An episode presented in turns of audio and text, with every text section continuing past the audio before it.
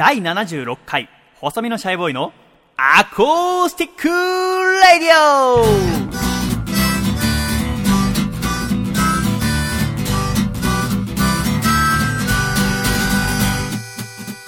シャイ、皆様ご無沙汰しております。細身のシャイボーイ佐藤孝義です。だいななじゅうろっかい細身のシャイボーイのアコースティックラディオ。この番組は東京都世田谷区三軒茶屋にあります私の自宅からお送りしてまいります。この番組の構成作家はこの方です。どうも笠倉です。よろしくお願いします。笠倉先生、どうぞよろしくお願いいたします。お願いします。笠倉さんは前回のアコラジだいななじゅうごかいが放送されたくがつのにじゅうさんにちがにじゅうよんさいの誕生日だったということで、えっと、くがつじゅうさんですね。今そう言いましたけど言いましたけど、えー、言いましたけどくがつにじゅうさんという僕の耳が勘違いしてます。あ、じゃあいい耳鼻科紹介しましょうか。やばいやばい、ちょっと冒頭から怖いですよ。いやくがつのじゅうさんにち、はい、おめでとうございます。ありがとうございます、はい、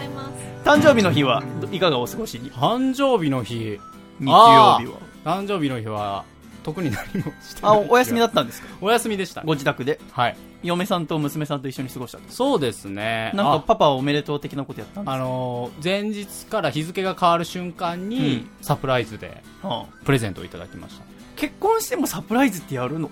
やりますよ。あ、そう、はい、へえ。すごい嬉しかったです、ね、どんなサプライズ。あ、あのプレゼントをなんか、まあ全然聞きたくはないんだけど一応ラジオ的にラジオ的に聞かなきゃいけないというまあプレゼントを、うん、まあ今年はちょっと用意してないみたいな感じのノリをすごい出してきてたんです、ね。それ何時頃から。それはあの前日なんでくがつのじゅうににちのお昼頃から、うん、あ、もう結構じゃあ長時間にわたる前振りが。そうなんですよね。あ、はい、であのあの エービーシー マート、うん、という靴屋さんがあるんですけども、はい、そこをなんかふたりで見に行ったくだりがあったんですよ。それはいつ。それはお昼頃なんですよね。その日のショッピングモールの中にある靴屋さんで、うん、えー、とこの靴いいな、あの靴いいなという会話があり、うん、えー、買わず特に、うん、あ、買ってくれるのかなとか、なんか実はみたい な, なる、ね、うん、あるのかなと思ったらそ何もなく、うん、でケーキを買って、えー、帰ったんですよ、うん、とりあえず。で日付が変わってケーキを食べて、うん、しばらくしたらなんかちょっと待っててみたいな。日付が変わってケーキを食べて結構遅くに食べるね。普通夕食の時とかそうなんです。だってじゅうにじとかに食べてるってことでしょ。ちょっと、はい、特殊なすごいな、お前の嫁もお前もでなんか日付が変わって、うん、であのちょっと待ってと言われて、うん、ガサゴソガサゴソとしだし、うんうん、僕の部屋からこう何かを持って出てくるわけですよ、うん、そしたらそれが靴なんですよね、うん。それは何の靴なの。その昼に見た靴なの。昼にいいなみたいな、うん、言ってなやつが実はあったんですよ、うん、そこに。それはもうその日より前に買ってたのか、それとも昼。あ、その前に、はい、実は前に買ってて。すげえ自信家じゃない嫁だってさ、はい、もしさ他にだから先に買っといてさ、その昼見た時ね、笠倉くんが違うのがいいって言ったらどうしたの。でこれ買うみたいなこと言い出したらどうしたんだろうなとか思いつつも、じゃあ多分靴屋さんとか見ながら、はいはい、要はその当日の昼の買い物の時は笠倉の前で嫁がこの靴すごいかっこいいねとか言ってるってことだよね。演技ですよね。演技で刷り込み、はい、店のあそこにあるはずだって言ってこの靴かっこいいよねっつっといて、はい、もう家にはあるのにって話だよ。そうなんですよ。あ、そうなんだ。それに全然気づかず、はあ、ただただ喜ぶという。あ、はい、それが幸せだよおそらく一番、はい、変に勘ぐったりとかしないでね、うん、その靴を履いて今日もここに来たので。あ、そうなんだ、はい、へー、はい、ラジオパーソナリティにあるまじきあの言っていいことと言ってはいけないことの狭間で今揺れて無言になるという私まだまだ私も修行やっておりませんねということで笠倉、今回はですね、はい、え再びアシスタントのこの方に来ていただいております。どうぞ。どうも楓です。よろしくお願いします。楓さん、どうぞよろしくお願いいたします。ということで再びにかいめでございますね、はい、アシスタントとして楓さんにお越しいただきました。楓さん、どうぞよろしくお願いいたします。はい、よろしくお願いします。楓さんは今おいくつ。はい、今じゅうきゅうさいです。じゅうきゅうさいの大学にねんせいの方でございますが、はい、ラジオが好きでラジオパーソナリティになりたいということで、今アコラジでちょっと修行をね積んでるところでございますが、はい、楓さんはここのところいくつか、はい、あ遠いところに行かれたみたいでございますが、はい、くがつのとおかぐらいからは山中湖。はい、山中湖に何をしに。部活の合宿に行ってました。部活の合宿、はい、楓さんは部活は何を。テコンドー部です。テコンドー、はい、うん、テコンドーは強さはどうやって測るんですか、はい、何段とかあるんですか？そうですね、最初は白帯から始まって帯がどんどん上がっていって最後黒帯になるという形です。楓さんは何帯なんですか？私は今茶帯です。茶帯なので黒の一つ手前ですね。ですよね、はい、あ、結構やられるんですテコンドーは試合とかはどういう形式で？試合はにふんで、まあ、いちセットになっていって、まあ、にふんかんただ蹴り合う、はあ、あもう打撃は蹴りのみ、まあ、一応手技はジャブ程度ってなっていて、はあ、まあ、振り切ってはいけない、うん、で基本は足で。テコンドーってオリンピック競技でもありますよね。そうですね。ですよね、はい、楓さんも試合出たりするんですか？出ます、出るんですけどオリンピックとはまたちょっと違う流派、うん、あ、そうなんですか、はい、みっつぐらい流派があるみたいで。そうなんですか、はい、そうなんです。楓さんがやってる流派の試合はその大学間とかの試合でもあるんですか？はい、そうですね、結構大学もいくつか多く、まあ、あって。戦績はどんな感じなんですか？まあ、神奈川県大会で一度さんいに。あ、神奈川県でさんいなの、えー、そうなの、そんな強いのびっくりした。あ、そうですか、そうですね、ね、もういくつかあの試合のね、うん、こうなんでしょう、階級みたいなのあるんですけど、すごいところではないんですけど。あ、そうなの、一度さんい。すごいですね、スポーツやるのはいいことでございます、ね、一気に我々がねちょっと後頭部を隠しながら私が下手なこと言うこいつに下手なこと言うと俺らが危ないっていうことになりましたが、はい、さあ楓作家桜、このアコラジではスポンサーになった方々の特典としてこのスタジオ見学というものを設けているわけでございますが、本日もスタジオ見学にいらしていただいたお客様がいらっしゃいます。こちら茨城県のハングリーオーバーさんに来ていただきました。ハングリーオーバーさん、どうぞよろしくお願いいたします。どうも、ハングリーオーバーです、よろしくお願いしますハングリーオーバーさんにはもうこのスタジオに早くに来ていただきまして、はい、いろいろ私たちがねこう準備している様子だったりとか打ち合わせをしている状態から見ていただきましたがね、いろいろ緊迫する部分もありましてね、笠倉先生がちょっとね遅れてきたりするしてシャイと口論になるっていうところをですね、固唾を持って見守るという、それもスポンサーの方々にもう全部見せるというのがこのアコラジスポンサーツアーでございますから、どうぞ今日は最後までお楽しみくださいませ、よろしくお願いいたします。そしてもう一方、こちらはですねイベント団体割り勘の今度行われるガチ鬼というイベントですね、主催者の一人のシュンさんに来ていただきました、はい、シュンさん、よろしくお願いいたします。はい、よろしくお願いします。軽いよ。まあ、シュンさんもね、あと、ハングリーおばさんも以前、アコラジのイベントに来ていただいたことがあるので、私は、えー、お会いしたことがあるんですけども、だから今日はこの三軒茶屋スタジオにごにんで、はい。お送りするということで、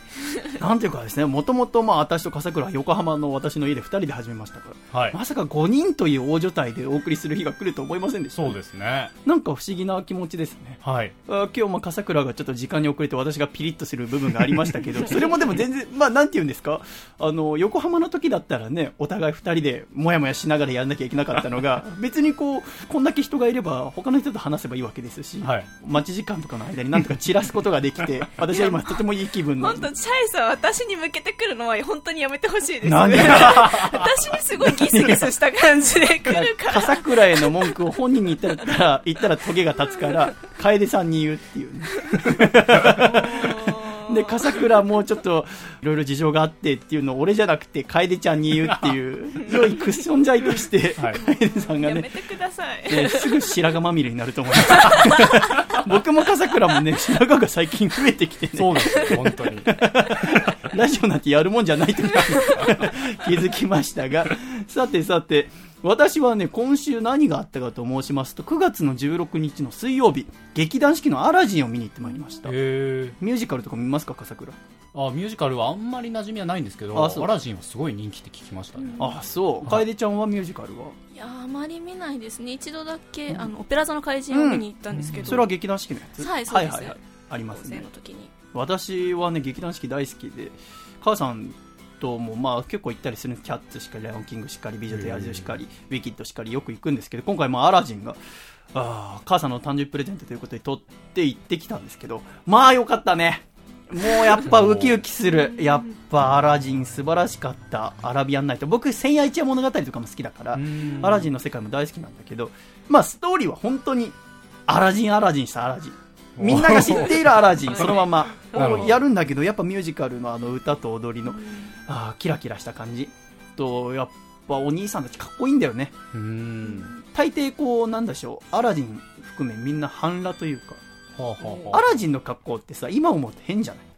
そうですよね、だって直帰だよね直帰を素肌に着る素肌ですよね。なんでシャツを下とかに仕込まないんだろうなって思いながらあの格好で、そのイベント終わって、まあ、母さんとさんかげつぶりに会ったから、じゃあ飯行くかって飯食ってて聞いたのが、妹のリホがですね就職が決定しまして、おおめでとうございます。おめでとうございます。リホはまあ大学行って、まあ、高校生の時点でもうパティシエになりたいって言ってて、ただ親がよねん生の大学は出なさいって言って、でよねん生の大学行ってで、まあ、就職普通にするのかと思ったら、やっぱパティシエの夢捨てらんないっつって働きながら、そのお菓子の専門学校行ったり、そのお菓子のお店行っていろいろ修行したりしてたんだけど、この度横浜神奈川にあるすごく有名なお菓子のお店、僕でも知ってるぐらいのお店に就職が決まりましてですね、じゅうがつからそこでもう働くことになったっていうのをですね、そのご飯の時聞いて母から、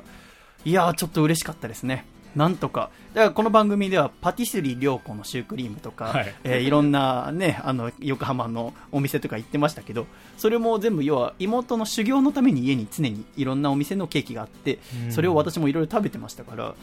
あやっと決まったかと思って、うん、俺もなんかグッときちゃってさ、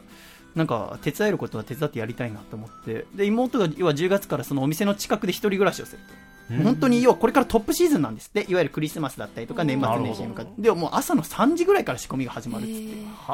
て、で夜のくじぐらいまでお店やってるわけでしょ。寝る暇ないじゃんっつって、だからまあ近くに家取ってこれから働くっていう中で、まあ引っ越しをしますと、まあ引っ越しの費用とかね必要な中で、あいつも働いてるっつっても、その専門学校的なところへのお金とか全部並立しながらやってたから、貯金もないだろうからっつって、俺その日の夜、まあ、酔っ払いながらよ、母さんとあのお酒たくさん飲んで、妹にメールで、お兄ちゃんが手伝えることであったらあのさんじゅうまんまでなら貸すからっつって、で、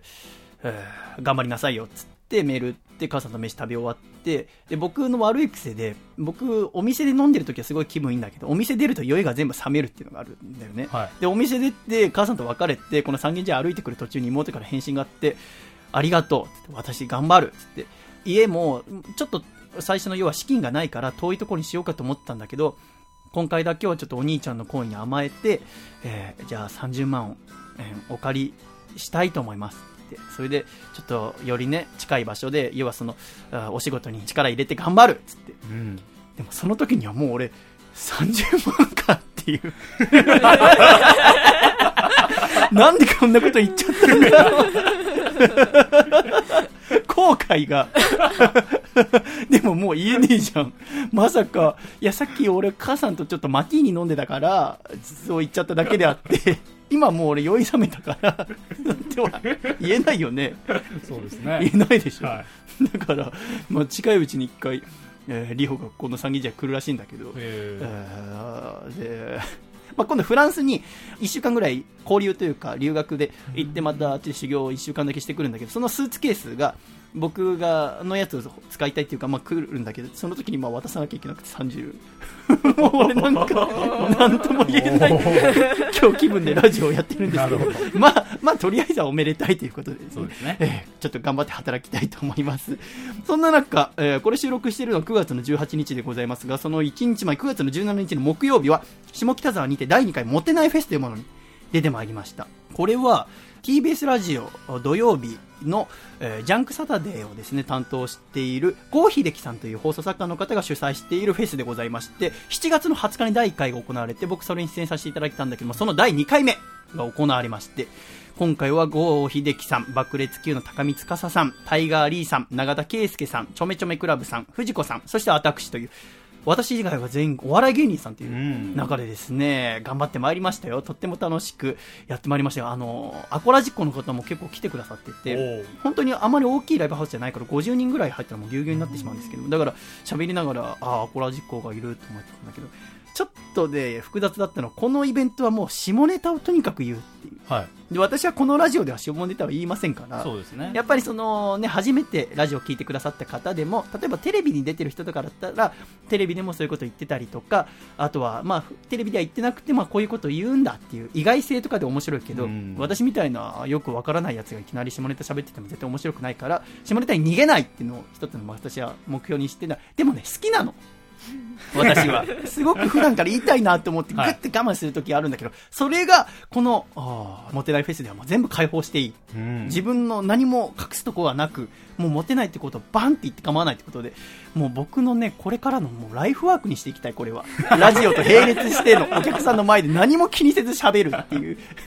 ことをね、今回もねバンってやっていきたい。何が気まずいって、まあ、今日これ喋ってるのはこう机を挟んでね、三軒茶屋スタジオ、私がこの北向きに背をして、えー、私が一人でこう喋っておりますよね、はい、でテーブル挟んで向かい側に楓さん、はい、で私と楓さんの間を挟むようにして笠倉が中間をねこういますけども、私こうね真正面の楓さん見て喋れば一番楽なのに、ずっと横の笠倉を見ながら喋ってるじゃないですか、はい、そうですかね、だからしかもマイクにはちゃんと声が入るようにしながら笠倉見てるから変な感じに喋、はい、ってます。これなぜかというと、楓さんがこのモテないフェスに来てたんです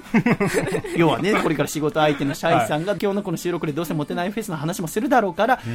これ見ておけば楽しく円滑に番組ができるというね、すごい、はい、いい心がけじゃない。そうですね。でも、はい、このイベントは私も下ネタばっかり喋る途中から目合わせないようになったんですよイベントの途中で見ちゃいけないものみたいなどうでしたこのイベント？うん、とっても面白かったんですけど、まあ、ちょっと気 ま, 気まずさは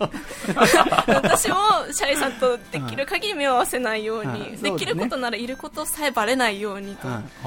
い、だからあの君の気持ちは嬉しいけど今度からは来なくていいよこれは来なくて大丈夫モテないフェスはあのまた今回も好評で、はい、ありがたいことに、ね、じゅうにがつのとおかにですねだいさんかいの開催が、えー、昨日終わった時点で決まりました。なるほど、えー、おそらく私もまた出演させていただけるということなんですけども、うん、えー、それはもう大丈夫だからそうですね、ありがとう、ね、何かしら予定を入れておくようにしておきます。あああ 無, 理無理やり入れておきますということでね、今回もお送りしていきたいと思いますが、あれですよ、ハングリーおばさんもっと気軽に過ごしていただいて大丈夫ですよ全然あのなんかすごく部屋の隅っこの方にどうですかこうやってアコラジの初めての収録にいてみて。いや、なんか緊張感がありますけど、ああそうですね、やっぱ私がやっぱね、なんですかね、私がこの緊張感を振りまいてしまうっていう。そうですね、見学に来た方は口を揃えて言いますよね、緊張感という。でも私やっぱ思うのは、はい、やっぱスタジオとかだと嫌顔にも緊張するじゃないですか、はい、そうですよね。でしかも時間になって生放送はいっつってスタートするわけですよね。でも言っても私のこのアコースティックラジオっていうのはやっぱ自宅で、しかも私の持ってる機材でやるわけですから、はい、やっぱこうなんですかね、素人のたるんだ感じが出てしまうって当たり前なわけではないですか。そこを一種の緊張感、やっぱこう生きるか死ぬかの雰囲気出すにはやっぱ私の、ね、眉間にはシワが寄りますよね一種のこの緊張感の中でやってるというものでございます。そうですね、本当にくつろいでいっていただければと思います。まあそんな中でちょっとね、かわいそうな青年の話をしようかなと思うんですね。それがあの狭間律志くんっていう男の子なんですけど、はい、まあ、この番組ではおなじみではあるんですけども、今にじゅうにさいの年ですね、はい、えー、じゅうはちの時に奄美大島から出てきて頑張ってバンドやりながらもうまくいかなくて今ソロでやってるんですけども、うん、くがつのさんじゅうにちに初めてのアルバムが出ると、はい、全国流通のものを出すということで張り切ってたじゃないですか。そうですね、で第ななじゅうよんかいのアコラジでもね、彼の全曲レビューをね、そのアルバムの、はい、して、まあ、これから頑張ってくださいって話をしましたよね。そこからちょっとトラブルがあったの、笠倉知ってます？え、知らない、はい、あの私ね、えー、この間くがつのじゅうごにちの火曜日、はい、ユニオンプロレスの新木場大会でリングアナウンスをさせていただいて、で、まあ、それが夜だったから終わった後に福田博史さんとアントニオ本田さんとご飯を食べに行ったのね、はい、でふたりと一緒に牛丼食べてる時に狭間から電話かかってきて、でもしもしっつって、どうしたのっつったら、もう本当にもうこと切れそうな声で、シャイさんちょっと聞いてほしいことがあるんですけどっつって、だから僕言ったんです、嫌ですと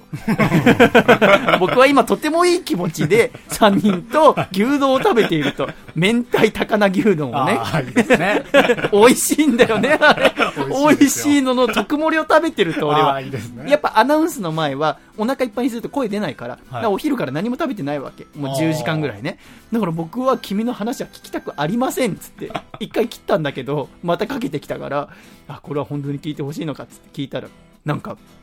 シーディー がくがつさんじゅうにちに発売できないえってことになったんです。はあ、っていうのも、お願いしていた業者さんがシルバーウィークがあることを忘れていて、なんか生産のその日程が狂っちゃって、いっしゅうかん遅れぐらいじゃないと納入できませんみたいなこと言われて、へえ、そんなことある？えー、だって発売はくがつさんじゅうにちっつって、はい、全国のいろんな シーディー ショップに送ったりするわけよ。要はね、生産どっかで工場でして、それを一回こう流通会社に持ってきて、それを注文あった例えば奄美大島の蔦屋にも置いてもらうことになってんのだから、奄美大島に送ったりとか、北海道に送ったりとか、予約していただいている方の最寄りの シーディー ショップに送ったりするわけってことは、くがつさんじゅうにち発売ってことは、もうこれが配信されているくがつのはつかには確実に東京に完成品がなきゃいけないわけ、はい、ディスクのそのディスクがまだできてないんだ。へ、なんか工場の生産がいっぱいでみたいな、はあ、いわゆる工場の生産って海外にプレスを頼むか日本でプレスを頼むかとかで結構値段が違うんだけど、狭間くんはいいものを作りたいからっつって、コストはちょっと高いけど日本の工場に頼んだの。なるほど。でいつもと同じ納期でいいと思って、その流通会社の人が工場に頼んで出したら、そのシルバーウィークで前倒しでたくさん詰まってることを気づかなくて、完成が遅れてるみたいな。でもそんなことあっちゃいけないじゃん。そうですね。しかもあるわけないと僕は思ったの、はい、そんなプロのちゃんとやってる会社に頼んだわけだから、これは狭間がとちったなって正直僕悪いけど思った、まあ、ちょっとズボラなとこはあるじゃないですか。だからデータ納入とかが遅れたんじゃねえかなって。うーん、だから僕正直に聞いたの、僕はちょっと君の言ってることを信じられないと、データ納入とかは相手の業者さんが言ってる通りにちゃんと出したのかっつったら、出したっていうから、うん、でなんかいろんなデータとかメールのやり取りとか見せてもらって、どうもこれ狭間悪くねえなと思って。なるほど。じゃあその相手方の、じゃあその業者の大人の人と君話し合いなさいよっつって、うーん、でなんで電話してきたかっていうと、その話し合いが狭間はできないあの元来のいじめられっ子体質というか、はい、こうなんか大人の前になると萎縮しちゃうっていう。うーん、要は悪いのは業者さんじゃん。仕事をミスってるんですよ、はい、完璧に、はい、で本当はくがつさんじゅうにちに発売になるってものがさ、まあ、じゅうがつの、ね、半ばとかになったら信用問題でさ、狭間が怒られるじゃん、はい、そ, そうですよね。だから狭間はもっと強く言うべきなんです。だからちゃんとしてくださいってどうなっているんですか。で狭間は言おうとしてるんだけど、その根っから の, そのいじめられっ子体質のせいで、その人を前にするとシュンとなっちゃって何も言えないっつって、へー、でどうすればいいですかっつって電話かけてきた。で私もこればっかしはどう考えても業者さんに問題があるなっつって、じゃあ一回直で会いなさいよっつって、で電話してもらって、で日程取り付けてもらって、えー、本当この収録の前日ですが、くがつのじゅうしちにちの日にアポ、なんかあっちはなんか打ち合わせで忙しいとか言ってきたっていうから、バカ野郎っつって、こっち急ぎなんだから絶対時間空けろって言えっつって、えー、時間取ってもらって、午前中にで狭間はただ会ったところで絶対無理だから、はい、誰が行きますか。私が行くんですよ私が黒いスーツに黒いシャツを着てオールバックでオールバック行ってやりましたよ、渋谷に。相手の受付の人びっくりしましたヤクザみたいな人が来たっつってでそれで狭間とその担当者と私のさんにんで喋ったんだけど、もう狭間はずっと下向いてうつむいて、やっぱすごく頑張ってたから、彼はちょっとズボラなところがあるけど自分変えたいと思って今回は一生懸命やったんだよ。デザインにしても狭間のね、ジャケットのデザインはアコラジックがやってるらしいんだよね。うーん、知ってた？それ初めて知りました。僕も知らなくて、えー、そのなんか打ち合わせの時とかに、これはあの細見さんのラジオのリスナーさんに作ってもらってみたいな。いや聞いてないけど誰, 誰に作ってもらったんだと思いながらでなんか頑張ってたんだけど、まあ、どうも無理なんだよ。なるほど。もうどう考えても、まあ、台湾とかのプレスに出せばギリ、えー、要はさんじゅうにち発売でえー、にじゅうしち、にじゅうはち、くがつのにレコ発イベントっていうのがあるんですよ。いわゆる シーディー 出すときに シーディー 発売になりますよっつって、えー、そのライブに来ていただいた方にいち早くこのライブの曲をライブで見せるっていう、えー、ものがあるから、そのレコ発イベントになきゃおかしいわけじゃんか、はい、でもね間に合わない。はあ、台湾プレスならばにじゅうごにちぐらいに着くかもしれないけど、日本でプロセスしたら早くてもくがつのにじゅうくにちだっつって。うーん、でもくがつにじゅうはちにちは僕とミキチュとハザマのスリーマンのレコ発が入ってて、はい、もうアコラジックからもいろいろ予約入ってるらしいんですよ。どうしますかさくら。えー、結構どうしようもない状態ですよね。もうねどうしようもない、はい、もうねどうのしようもない。でも僕がいくら勝ち込みって話してても、もう相手がどうしようもなくて、もうシルバーウィーク、でもシルバーウィークなんてちゃんと分かってるじゃん、そんなの、はい、だってシルバーウィークがいっかげつまえに急にできたならあれですよ、それはかわいそうだと思いますけど、はい、もう数年前から定められてるわけでしょ、はい、ここの連休は。そうですね。でもこればっかしはしょうがねえからっつって、はあ、だから台湾プレスにしてにじゅうしち、にじゅうはちに間に合わせようかと思ったんだけど、やっぱ音飛びがあったりとか、うん、品としてやっぱ良くないから、これはやっぱ日本プレスでちゃんとしたの作って、で発売はですね一応じゅうがつのなのかになったんです、はあ、いっしゅうかん遅れに苦渋の決断でしましてですね。へー、だからまあね予約してくださってる方もいるからで、まあ、発売延期になりますっていう、これから連絡はいろんな シーディー ショップから行ったりすると思うんだけど、聞く人が聞いたら狭間が多分とちったと思うと思うんだよね、今までの行いからして。だから狭間も初めてそこで、あ、普段の行いっていうのがこういうところにつながるんだなっつって。なんかね結構最近狭間くんに厳しすぎますって僕が言われることが多くて、まあそうかもなと思ってたんだけど、要は普段の行いが別に悪くたっていいじゃん、ロックンローラーなんだからって。でも僕が言いたいのはやっぱりそのロックンローラーなのがいいけど、普段そういう適当な振る舞いしてると、いざこういう時困った時に、例えば僕が シーディー 出すっていっしゅうかん遅れて、えー、工場がシルバーウィークでって言っても信じてもらえると思うんで、なんとなくね、これは勝手に僕の考えだけど、でも狭間がもし自分で、えー、シルバーウィークでって言ったら、なわけないじゃん、君が納入遅れたんでしょって思う人が多いと思うんで、だからそこの差があるから、はあ、ちゃんとしなきゃダメだよって言ったらすごく分かりましたってシュンとしてたけど、でもにじゅうしち、にじゅうはちのレコ発はもう決まっちゃってるから、うん、でじゃあどうしますかってその相手の担当者さんと話したわけで、狭間も何も言わないでうつむいてるから、だから僕からなんかグッズとか作ってもらえますかって言って、ね、そっち持ちでって言ったら、ちょっとグッズとかの生産はうち行ってないんですけども、要は シーディーアール とかで、いや自社のあバルク焼く機械で要はひゃくまいぐらいね、えー、オリジナルものを作って、その日限定でプレゼントみたいなことはうちでもちろんやらせていただきますって言ってて、うん、じゃあ狭間なんかプレゼント用の シーディー あるのかって言ったら、いやでもあのプレゼント用なんてもんはなくて、一番いいものがそのファーストアルバムに全部詰まってますのでつって、で狭間さんと細見さんの関係はどういうご関係なんですかって言われたから、まあ彼の番組は僕のラジオ番組の中でやっててつって、狭間さんはどういう番組をやってるんですかって、毎週新曲をお送りしてるんですよ。あ、じゃあ今まで作ったそのラジオでの曲がたくさんあるということですか。まあたくさんありますけど、じゃあそれを一つの シーディー にまとめて、えー、で細見さんの ディージェー を入れて特別ないちまいにして、そのレコ発の時にプレゼントするのはいかがでしょうかって。そしたら狭間が顔輝かして、そうしましょうそうしましょうじゃねえんだ俺が大変じゃねえかなんかそれトントン拍子に、そこから狭間元気になってくがつのにじゅうさんにちまで僕データ送んなきゃいけないんですけど僕がなんか吹き込んで特別なんかいちまいのその日だけの人生っていうアルバム作って、はい、そのご来場者にじゅうしち、にじゅうはちの方にはプレゼントということになりましたなんとも僕はなんか腑に落ちないんですけど、はい、まあいろんなことがあるよねと思ったことでございましたね。なんかだからまあじゅうがつなのかに発売ということで、アコラジコの方のだからおそらくお知らせが来ると思うんですけども、狭間くんは今回頑張ったようでございますので、そこはぜひ許してあげてですね、またお手元に届くの楽しみにしていただければと思います。笠倉、はい、ということでお送りしてまいりましょうか今回もね、はい、えー、っとしゅんちゃん、はい、しゅんちゃんが今日ね椅子が足りないからヨガマットの上にあぐらをかいて座っててもらってるんだけど、はい、なんでそんな泣きそうな表情で僕たちを見てるの。いやあの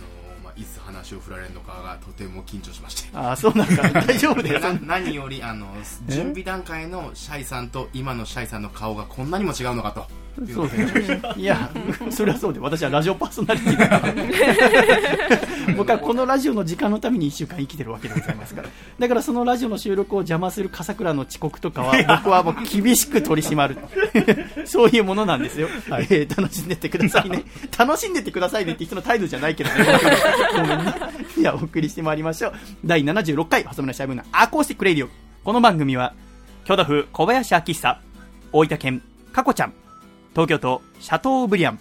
静岡県エルモミーゴ、東京都エクストリームパーリー、岐阜県緑、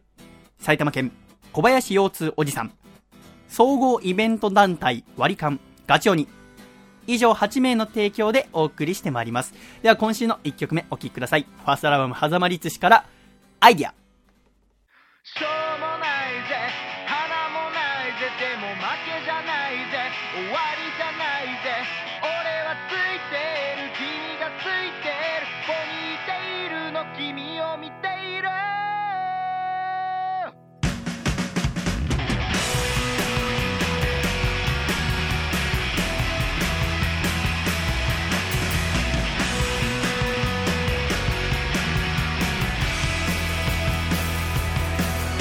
目覚まし壊れ気味、服装いつも地味、みんなに優しい君、愛する意味、普通の毎日に普通の君がいい、でも今日は贅沢にハーゲンダッツを買おう。しょうもないぜ、花もないぜ、でも負けじゃないぜ、終わりじゃないぜ、俺はついてる、君がついてる、ここにいているの、君を見ている。なあ友達よ、何またへこんでんだよ、全裸で海でも行こう、あの子の名前叫ぼう。普通の毎日がたまに嫌になる、だから今日は仕方ねえ、うなぎ食べて帰ろう。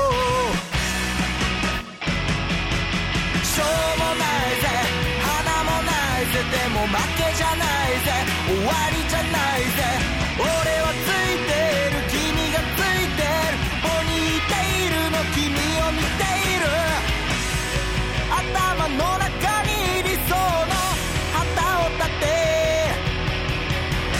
それに向かって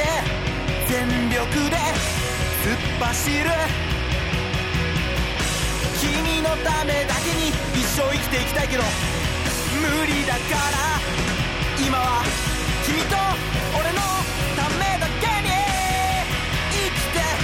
息してく。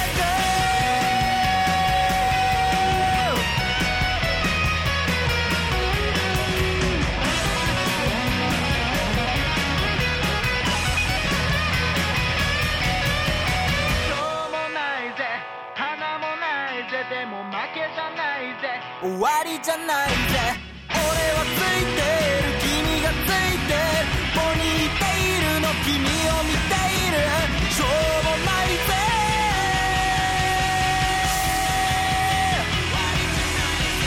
花もないぜ、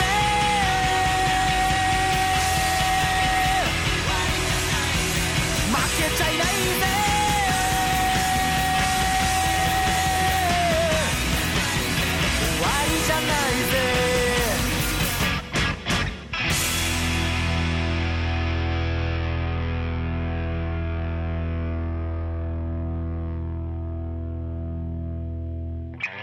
ありがとうございました。狭間律師でアイディアお聞きいただきました。ではジングル。大阪府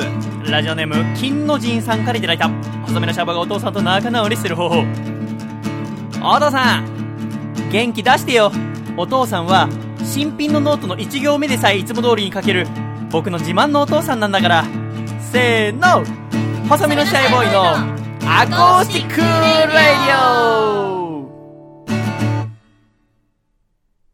シャイだいななじゅうろっかい細身のシャイボーイのアコースティックレディオ、改めましてこの番組は細身のシャイボーイと笠倉とカエルとハングリーオーバーとシュンがお送りしてまいります。どうぞよろしくお願いいたします。お願いします。よろしくお願いします。ということでカエデちゃん、はい、カエデちゃんはくがつのじゅうよっか、じゅうよっかからじゅうしちにちまで、じゅうしちにちまで、はい、中国は上海に行かれていたと。はい、上海行ってきました。お聞きしましたので、はい、ちょっとその上海のお話をですね、ちょっとね、はい、この男だらけで、しかもね、狭間の悲しいお話とか聞いたので、はい、みんな今ちょっとね、旬となってますので、ちょっと楓ちゃんの上海の話を聞かせてください。はい、ほうほう、はい、そうですね、じゅうよっかの月曜日からくがつじゅうしちにちの木曜日まで、うん、大学のゼミのフィールドワークで上海へ行ってきました。あのね、はい、意外とね、みんなね、ゼミのフィールドワークってものを知らなかったりしますが、はい、そ, すそもそもフィールドワークっていうのは何をするものですか？はい、そうですね、あの、まあ、海外だったり国内だったり、それはまあゼミごとに違うんですけども、うん、まあ、どこかみんなで出かけて企業を訪問したり、うん、まあ、勉強をしたりと、うん、まあ、合宿ような、合宿のような、うん、ものですね。うん、はい。それを今回はじゅうよんからじゅうしちのよっかかん、はい、上海で上海に行ってきたということでございますね。はい。はい、じゅうよっかの夜に上海到着して、でじゅうごにちからじゅうろくにちはまあ企業を訪問したり、まあちょっと観光をしたりして、うん、じゅうしちにちに帰国してきたんですけども、まあ結構タイトなスケジュールで。企業を何社ぐらい回られた？企業はまあに社、に社というかまあいっ社とりょうじかんですね。うんうんうん、はい。まあ、領事館、まあ、そうですね、まあ、なかなか普段入れないようなところに入れてもらったりとか、うん、まあ、いろいろと見て回って勉強して、で、まあ、広州っていう、上海から車でさんじかんほど行ったところにも少し。広州っていうのはどういう感じですか？そうですね、杭を打つの杭に州、はい、アメリカの州とかの州、まあ、広い方とまたちょっと違うんですけども、え観光行って、でまあ、湖とかがすごく有名らしくて、そこで船に乗ったり少し街並みを見たりして帰ってきました。津波を見たりして街並みをあ、街並みね何こいつ自然な感じで言ってくれてるんだけどすごい不安になりましたけどごめんなさい、ごめんなさい。街並みをね、はい、あ街並み、街並みを見たりして楽しんできました、はい。えー、中国だったり、まあ、中国人だったりに対するイメージってやっぱりどうしてもニュースで知る機会しかなくて、そうですね、そうです、まあ、中国では結構こうネットの検閲とかが厳しくて、中国から世界に発信するっていうことがなかなか難しいので、うん、どうしても、ね、中国国内では Google 見れないって本当なの？ Google は見ダメでしたね。 ライン、Facebook、Twitter も全部ダメで、まあ、Yahoo はなぜか使えたんですけども、でやっぱりまあちょっとネットが厳しかったりして、向こうからまあ、世界に向けて発信するツールがもうなかったりするので、はあ、なかなかどうしてもニュースで見るようなちょっとギスギスしたイメージが強くて、はあ、ちょっと不安を持って出かけたんですけど、はあ、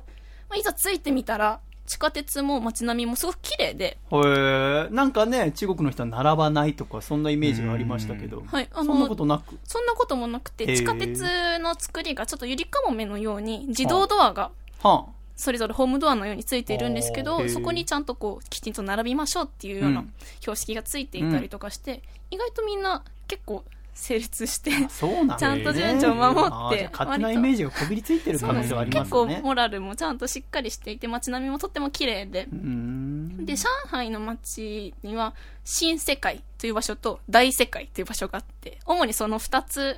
を行き来して過ごしたんですけども、新世界というのは日本でいうと銀座のような結構新しい、まあなんですかね、ハイブランドなお店が並んでいる綺麗な通りで、うんうん、大世界というのは横浜の野毛ってご存知ですか？野毛ってまあちょっとこう、うん、動物園とかある方そうです、まあちょっとこう飲み屋が並んでいたり、夜ちょっと栄えているようなお店がたくさん並んでいるような通り。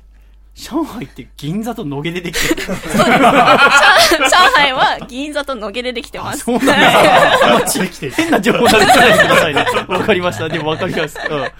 うん、で, で、うん、私の勝手なイメージなんですけど、チャリが多いっていうイメージが あ, あるある自転車がこう い, いっぱい道路走ってる。あるあるあるある。意外とチャリがなくてですね、えどうやって移動してる？電動バイクが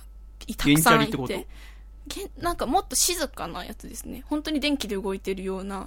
ので、モーターバイクみたいな、そんな感じですね。もう本当に静かで、しかも歩道を走ってくるので、結構人とぶつかってしまったりとかいうトラブルもあるんですけど。何それ、キックボードの電動版みたいってこと？もうもっとバイクですね。見た目は完全にバイクなんですけど、うん、音もなく近寄ってくるんで。あ、じゃあガソリン駆動じゃなくてモーター駆動みたいな感じなんですかね。へー、何そんなので、やっぱり上海、まあ、最近ニュースとかで見てよくあれですけど、あの上海とかそういう都市部はかなりこう車も普及してきていて、うん、もうナンバープレートがオークションで取引されるぐらいたくさん車が溢れているので、はあ、結構車とその電動のバイクを中心に結構交通がたくさん行き交っていて、はあ、本当にラッシュ時とかはもう本当に渋滞がひどいような街で、あ高速道路も何時までしかこのナンバープレートは入れませんというようなこう時間で規制されていたりとか制限されてるして、ただ、まあ、とても街並みも綺麗ですし、まあ、銀座も野毛もあるんですけど、うん、夜は人通りが本当にないんですよ。夜って何時ぐらい？もう本当にはちじ、くじ、じゅうじ。へー、みんなもう帰ってんの？そうなんですよ。中国の人たちっていうのは家に帰るのが当たり前っていう考え方が強いらしくて、あ遊び歩いたりとかあんましない。そうみたいですね。で法律上深夜にじまでしかどんなに遅くてもお店が営業できなかったりとか、まあ、もちろん屋台とかは開いているんですけど、コンビニとかはコンビニは一応にじゅうよじかん空いてるところもあるんですけど、まあ、マクドナルドとかも普通にくじとかに閉まってますし、で、まあ、治安はもう悪いわけではなくて、とっても夜中歩いても大丈夫っていうぐらい治安はいいんですけど、人は本当にいなくて、うーんで、まあ、中国の人たちと、まあ、なかなか交流する機会はなかったんですけど、まあ、コンビニに行ったりお店に行ったりして、まあ、ちょっとしたやり取りをするときに当然日本語は通じないですし、うん、中国語は話せないので英語でなんとかしようとしたんですね、うん、よっかかんで。日本で外国人に遭遇して英語で話しかけられたときって多分大抵の日本人はあちょっと英語話せないんでっていう風に拒否しがちなのかなっていう風に思うんですけど、上海の人たちってやっぱり日本と同じようにどうしても片言だったりあんまり英語が得意じゃない人たちが多いみたいなんですけど、それでももうどうにかして返そうと、どうにかコミュニケーション取ろうっていう風にしてくれるっていうのがすごく印象的で、まあ、シェイシェイありがとうとか再見、まあ、また会いましょうっていう言葉があるんですけど、中国人にそのような言葉かけるともう必ず返してくれるんですよ。なんでもう思ってたよりもなんか結構人があったかい場所なのかなっていう風に思って、もう本当に中国とか中国人に対する見方が大きく変わった旅だったなと思いまして、それでですね、中国の最近の若者に人気のあるものをちょっとお土産に買ってきたんですけど。ああ、そうなの？そうなんですよ。本当にまあ中国で大流行しているアクセサリーみたいで、もう街中本当にいろんな人がつけてるんですけど、あの植物をモチーフにしたアクセサリーで、これをつけるとまるで頭から植物が生えているかのように見えるというアクセサリーなんですけど。なんか聞いたことがあるかもしれない、はい、ちょっと笠倉さんとシャイボーイさんに買ってきたんで、えー、俺頭から植物生やす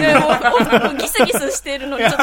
花を添えてあ、そっか、なるほど。笠倉さん、はい、これあげます。はい、えー、ありがとうございます。えー、葉っぱです。えー、本当にこういう、こういう感じ、先っぽがくるっと回った植物、なんかすごい本当に緑の茎が一本出てるようなものを瓶みたいなもので紙に留めるんです。そうなんです。シャイボーイさんはお花あげます。ああ、これこれはなん、あ、これは花ですね。はい、ピンクのお花を、いわゆる造花ですね。そうですね、がもうヘアピンのようなものにボンドで固められてるだけなんですけど。そうですね、ボンドが本当に粗いよこれむき出しのボンドがボンドをさ、ビュッてやるとしばらくすると白くなるじゃないですか。それがもう無理やりついてるような結構もう、もうマクドナルドにいるカップルとかもふたりしてこういうのつけていたり、街中の女の子たちも頭からも今私も笠倉も、まあ、おでこのあたりから、ね、茎が生えてるで私は花が、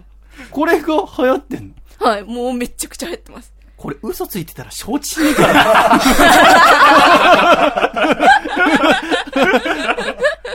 俺にじゅうろくさいにしておでこから花生やさなきゃこれが流行ってんの、はい、もう男女問わず、もう、まあ、女性が中心ですけど、もちろんもう男性でもつけてる人はいて、カップルでお揃いでつけてたりとかもして、ああ、まあ、ちょっとお花を添えられればいいなと思って買ってきたんですよ。あ、ありがとうございます。家族は今日これつけてちゃんと帰ってもらって。はい、わかりました。でもなんかね、うん、すごくいいよ。荒いけど。荒いけど。俺もなんか悪い気分じゃないよ、今。花が生えてる。似合ってますね。うん。なんかこの花に、うん、会うぐらいちゃんとね、キラキラしなきゃってちょっと思う。はいうん、しかめっ面でね、花生やしてたらちょっと変だもんね。そうですね。ちょっとほがらくに行かなきゃいけないなと思う。どうですか、私たち、これ、花。かわいいです。ああ、ありがとうございます。これが、楓ちゃんの上海訪問記でございました。ありがとうございました。はい、じゃあせっかくプレゼントいただきましたので、この曲をお聴きいただきましょう。お聴きください。細身のシャイボーイで、プレゼント。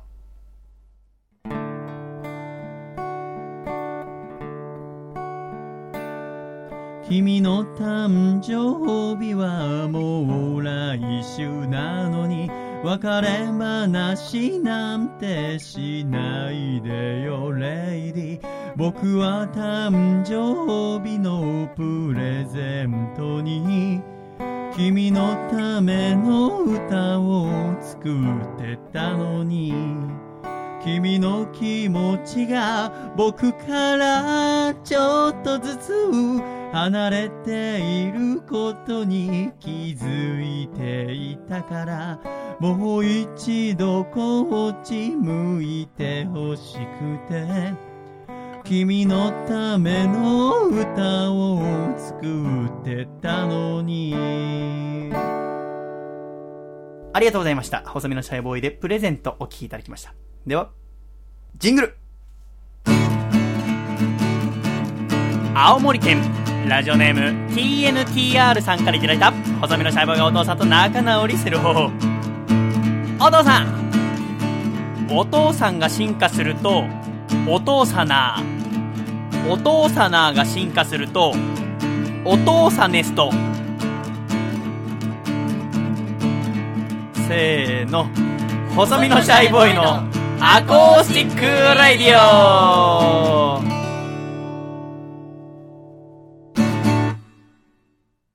寂しさ選手権。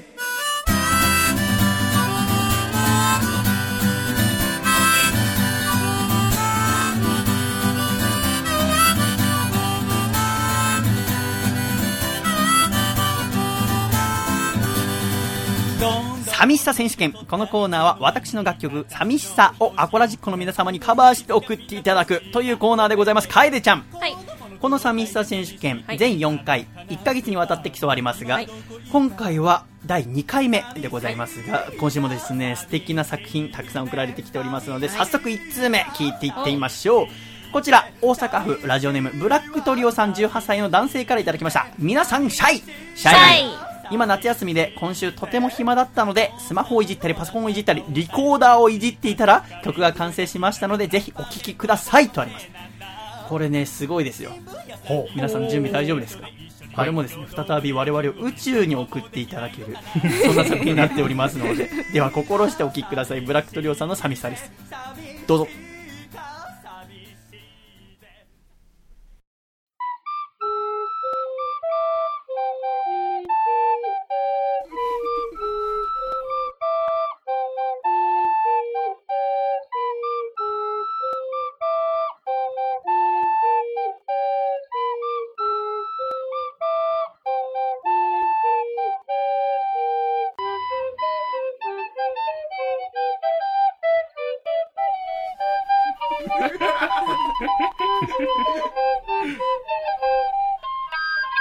やっぱ基本さリコーダーをふたつ違う音色で聞くってことあんまないんだよね。そうですね。学校の授業でもさ、はい、リコーダーをふたつのパート分けたことあった？そんなにない、あんまない気がするんだよね、はい。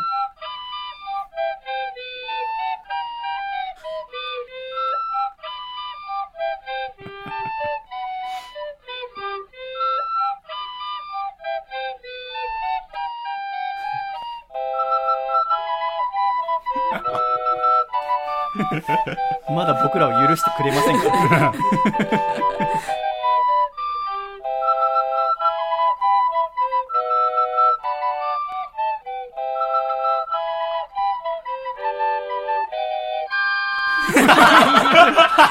ここの終着点に向かって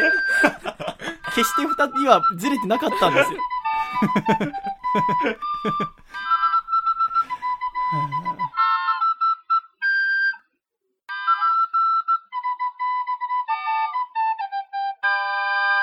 ありがとうございました。ブラックトリオさんの寂しさでございました。素晴らしいですね。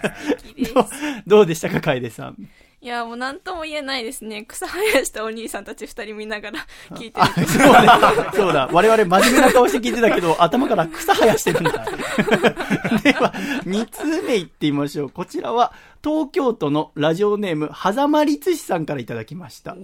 ャイさん、笠倉さん、こんにちは。こんにちは。私、ラジオネーム、ファーストアルバム出しようと申します。出せないんだけどね。これ作った時はまだ出しようだった。そうですね。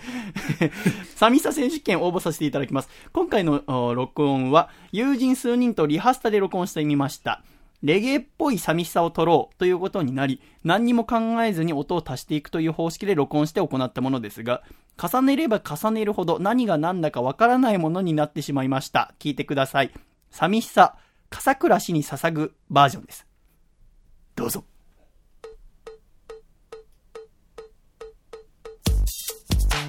さあ始まりましたよ、寂しさ選手権にせんじゅうごということで、ブラブラブラ風間君に歌ってもらいましょう。うん、うん、これも本気でグランプリを取りに来てますから。どんどん年を取ったいつの間にか雑誌の表紙を飾るアイドル気づきはみんな年下。子供の頃大切にしていた真っ赤なスーパーボール今どこ行った。寂しいな寂しいね、寂しいか寂しいぜ、寂しいは寂しいね、寂しいか寂しいぜ。父さんが笑った顔最後いつ見た、すっかり増えた白髪の何パーセントが僕のせいなんだ。新聞屋さんにもらったチケットで一緒に東京ドームで野球見ることはもうできないのかな。夢を見ていた憧れていた仲間と共に高みを目指す、そんな自分の姿。でもね現実はそんなに甘くないものね。何も変わらず今も僕は一人ぼっち。いつだって不安を抱え悩みに終わる、それでも気づかないふりしている。うん、だけど聞いてよ友よ言わせてくれよ、僕はいつでも一人思っている。寂しいな寂しいね、寂しいが寂しいぜ、寂しいは寂しいね、寂しいが寂しいぜ。笠倉お前は今何を考えている。笠倉お前は今どこで苦しんでいる。笠倉お前は今何を戦っている。笠倉お前は今何に立ち向かっている。笠倉笠倉笠倉元気でやってるか。笠倉笠倉笠倉ちゃんと笑ってるか。笠倉笠倉笠倉元気でやってるかい。笠倉あなたは今誰を思ってんだ。はーいやすごい頑張ってる、はい、ファーストラバムだしおさんの寂しさでございましたありがとうございました。いやこれでもねなんかこの送ってきたメールの文章にもね、はい、もっとやれたっていう気持ちがね、ちょっと詰まってる気がするんだよね。なるほど、えーまあ、まだ結果分かりませんから。そうですね、えーまあ、ねでも今のところクオリティっていう面ではねやっぱプロですからなかなかこれを超えるものは出てこないんじゃないかと思いますが、今週の最後の作品でございます、はい、こちら愛媛県のラジオネームにせんじゅうにさんからいただきました。細見さん笠倉さんシャイシャイ、シャイ寂しさ選手権参加させていただきます。この度細見さんが東京に引っ越されたということで、東京といえば何だろうと頭をひねった結果、東京といえばスカだろうということでアレンジさせていただきました。よろしければお聞きください。寂しさ、東京、細パラダイスシャイケストラアレンジです。どうぞ。東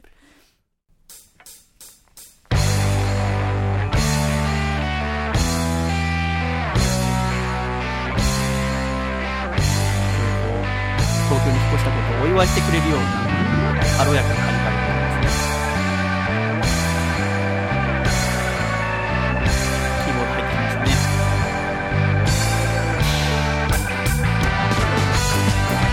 すごいどうで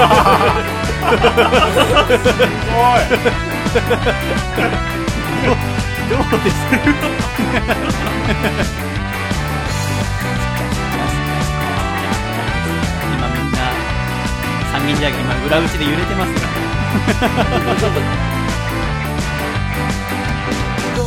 どうどう年を取ったいつの間にか雑誌の表紙を変わるアイドル、相変わることなく良い声ですね。子供の頃大切にしてた儚スーパーボーイ、今はどこ行ったほら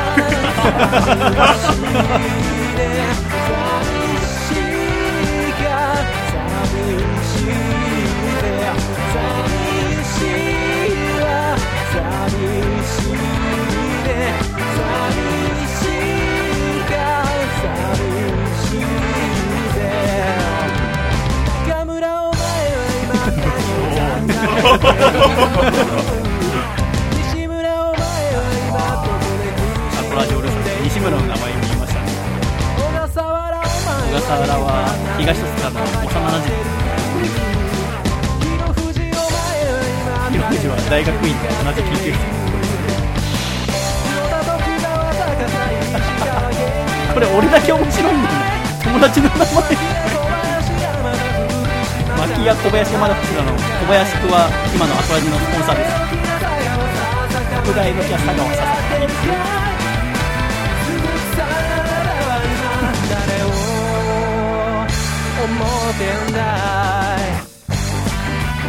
あー、来ました。にせんじゅうに先生の作品でございますよ。これがいや寂しさ選手権、はい、に週目にして先生の作品が届きましたが、残りに週でございます、はい、どんな作品が送られてくるか、うん、ちょっとね笠倉もあとに週でどっかで参戦ということになってますからです、ね、これを聞いての戦いということになりますから、はい、未だにこの選手権シリーズ連覇はありませんし、そうですね、にかい王者になった方もいらっしゃいません、ね、これはチャンスですね、はい、ということでお聞きいただきました愛媛県のラジオネームにせんじゅうにさんの作品でございました。素晴らしいどうですか楓ちゃん。いや素敵ですね。ちょっとねちょっと羽玉くんはちょっとね、まあ、悔しければちょっともう一回頑張ってほしいところでありますけど ね, ね、まあ、心が折れてしまっている可能性もありますけれどもということで、ではですね、あの本当に自分のできる寂しさをですね形にしていただきまして、懸命に寂しさ選手権と書いてあなたの録音していただいた寂しさを添付していただいて送ってきてください。あとに週、皆様からの作品お待ちしております。楽しみにしております。では一度コマーシャルいきましょう。誰が呼んだかホトトギス。不器用で優しい妹思いのヒーローがこの夏スクリーンにやってきます。その映画のタイトルは復讐のドミノマスク。監督森谷慎太郎、主演福田博史、ヒロイン望月美優、音楽細身のシャイボーイという異色の組み合わせが実現したこの作品、いよいよはちがつにじゅうににち新宿ケーズシネマを皮切りに全国様々な場所で上映する予定となっております。詳しくはムージックラボにせんじゅうごのホームページをご覧ください。日本の夏、ドミノの夏。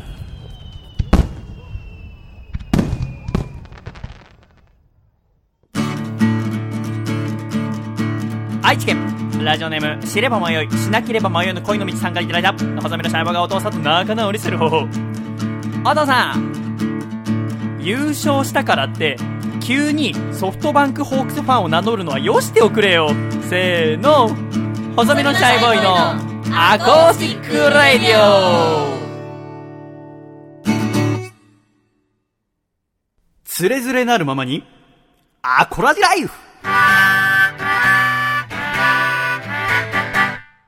つれづれなるままにアコラジライフ。このコーナーではアコラジっ子からいただいた日々の生活やふと疑問に思ったことなど紹介してまいります。笠倉、はい、今週はですね、あの前回の放送で私がうさぎ島に行ったっていう旅行の話をしたこともあって、旅行に関するお話来ておりますね、うん、こちらいち通目ラジオネームチャチャのパパさんからいただきました。細見さん、笠倉さん、シャイーンシャイーン。先日な、いや、いいんですけど、あんまり頭から草生やした方が、なんか、シャインって言いたくねえな、どっちかにしたいなと今思っただけでごめんなさい。先日の放送で、細見さんが広島まで行った話、私も似たようなことを昔やったので、思わずお便りしました。大学卒業の少し前に、坂本龍馬に憧れていた私は、とにかく旅に出ようと思いました。ほう。その頃読んだ高橋道綱さんのエッセイに、女子複数人でキャッキャとはしゃぎながらの遠出などは旅じゃない、あんなのは旅行だという旨の記述があり、よし、とにかく高知の桂浜へ行かなきゃなるまいとなぜか勝手に思い込み、大学生協で青春じゅうはち切符を購入。時刻表を見て、地元セリガヤの友達に車で戸塚まで送ってもらい出発しました。この日はとにかく愛媛の友達の家に泊めてもらう予定以外はほぼノープランの旅で、大阪で途中下車してお好み焼きを食べたり、当時はまだあった宇高連絡船のうどんを食べたり、かなり行き当たりばったりでとても懐かしく思い出しました。桂浜は翌日やはり一人で電車で行って、日本三大がっかりポイントの一つ播磨屋橋に本当にがっかりしたものの、桂浜は感動してフルフルしてしまいました。帰りはあえて四万十川の方からバスで帰り、結局伊予三島まで友達のお兄ちゃんに迎えに来てもらい、ずっと世話になりっぱなしでしたが、四国の人たちの何とも言えない緩い感じがとても好きになりました。青春じゅうはち切符最高といただきました。青春じゅうはち切符でやっぱ旅してるんですね。楓ちゃんはやったことあります？いや、ないです、ね、ハングリーおばさんはありますか？ああ、どちらに行かれたんですか？福島から福島から仙台に、仙台に、はあ、で山形まで行って山形まで行って、はい、あ、茨城にお住まいのところに戻ってと、あ、そうですか。それだとまあまあそこまでタイトな旅じゃなかった感じですか？ゆっくり。丸ふつか移動しっぱなし。あ、やっぱ丸ふつか移動しっぱなし。私と一緒ですね。なんかね、青春じゅうはち切符楽しいですけどね、いちねんにいっかいぐらいならやってもいいかなってなんか思えるような旅ですよね。同じようにね、青春じゅうはち切符でこちら茨城県のラジオネームどすこいちゃんこさんもね行ったって言ってる。しかも私がね行ったのとほぼ同じ日程で行ってたんだって。それでこの方も尾道まで日帰りで行ってきたって。ほうほう。ああ、大阪の友達とさんにんで尾道まで日帰り。尾道日帰りってどういうこと？あ、大阪までは行ってたのかな。あ、大阪から大阪からってことかな。なるほどなるほど、いいね。尾道までシャイさんと会いたかったのですが、同行していった残りのふたりはシャイさんのことを知らないので、会ってもどうしようもないと思いましてみたいなことが書いてありますけどまあそりゃそうですよねありがとうございました。他の旅のメールも楽しく読ませていただきました。続いてこちら群馬県ラジオネームこけまりさんからいただきました。シャイさん、笠倉さん、そして楓さん、シャイシャイ、シャイ今週は楓さんが再びアコラジに来ると聞いて、アニメを見る時間を削ってメールを書いていますまあ、あなたのアニメを見る時間がどんだけ尊いものか知りませんけどというのも、楓さんに質問したいことがあるからです。僕は今英語の勉強をしているのですが、はい、なかなか成果が出ません。おすすめの勉強法やコツなどがありましたらアドバイスしていただけないでしょうか。僕も英語を話せるようになって、先輩の王さんのようにカナダ人の女の子とスカイプしたいんですよろしくお願いしますとありますね楓さんは、はい、そうだ、トーイック何点でしたっけ？トーイックははっぴゃくにじゅうごてんです。はっぴゃくにじゅうご、はい、どうやったら上がりますかね、成果は。そうですね、私はあまり学校の勉強がそんなに好きでなはなかったので、うん、文法とかはちょっともうなんかめんどくさいなって思っていたので、うん、あ、そうなんだ。YouTube とかで、はあ、あの外国のニュース番組とかを見て、それを聞きながら全部書き書いていって、でちょっとずつ止めてチェックして、止めてチェックして、でそれを、まあ、今度は日本語に直していって、うん、まあ、ニュースなので日本でも調べられるので、うん、ね、あ、まあ、内容が合ってるなっていうので、もう細かい文法は気にしないで、はあ、内容が合ってれば OK っていう感じで、とにかく聞いて書いて聞いて書いてを繰り返して勉強してました。へー、あ、そうですか、はい、そうやってヒアリングも鍛えて。そうですね。あ、そうですか。ちょっとやってみてもらえればね。なかなかでも根気のいる作業ですね。そうですねでもこのこけまりさんの気持ち分かるんですよね。私も日本で全くモテないので、ただ海外に目を向ければいいんじゃないかと、ね、もう日本諦めて早めに海外に目を向けた方がいいんじゃないかなっていう気持ちは分かります。まあ、こけまりさんがそういう考えなのか分かりませんけど、えー、なんかこの三軒茶屋、外国人の人が結構たくさんいるんですね。うん、多分学生だと思うんですけど、留学生かなんかの女の人。この近くの駅に行く道の途中で外国人の人が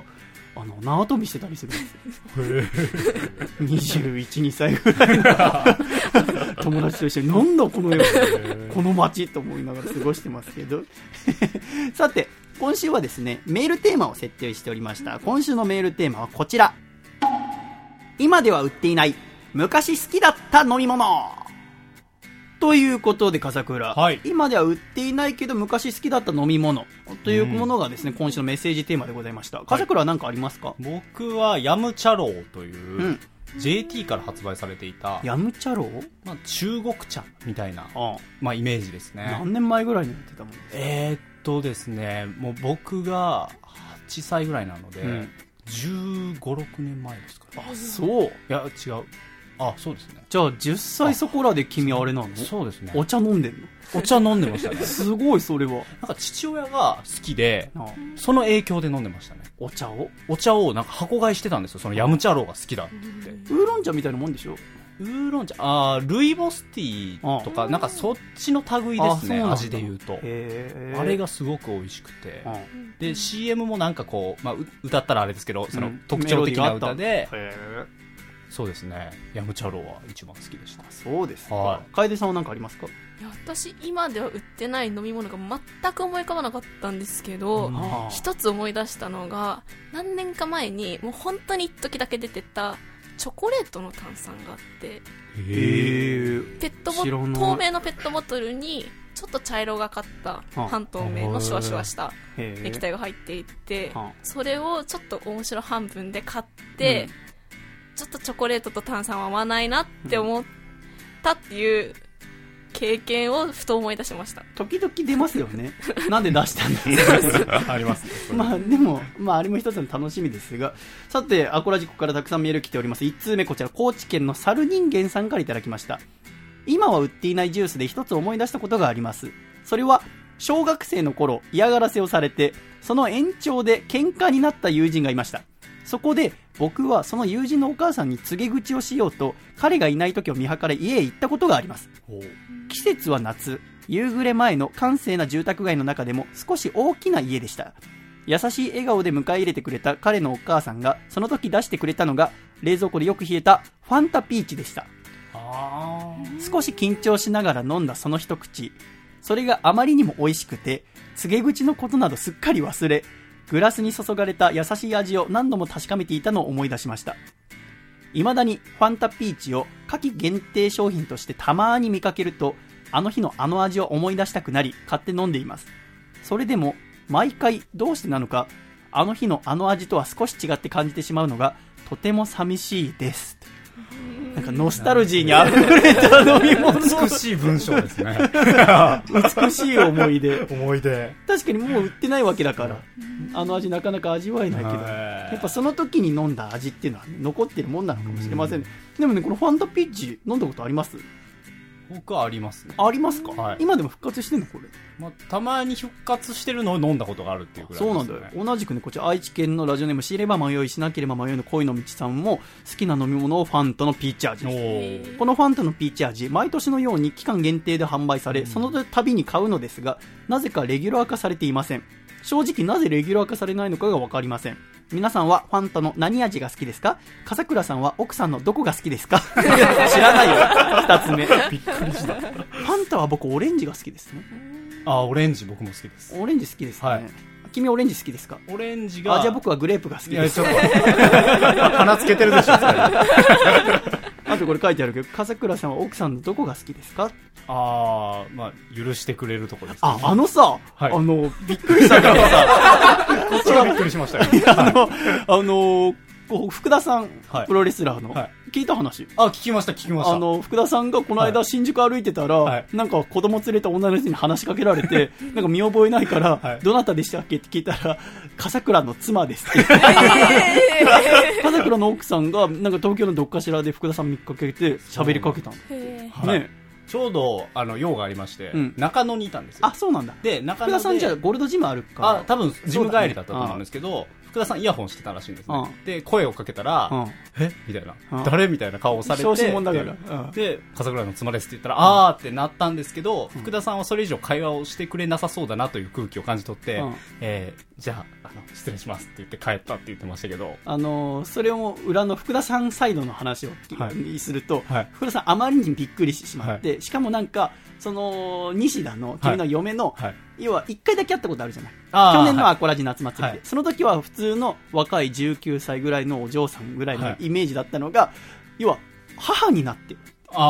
子供を抱えてお母さんの顔になっているってことに衝撃を受けてしまって、はい、なんか福田さんはお子さんのすくすくとした健康をお祈りしておりますみたいな、なんか神様みたいなことを言ったらしいです何を言ったらいいか分かんなくなって神様みたいなことを言って別れたらしいです。そういう福田さんは全然話したくなかったとかじゃなくて、ああよかった、何を言えばいいか分かんなかったですしょうもなと、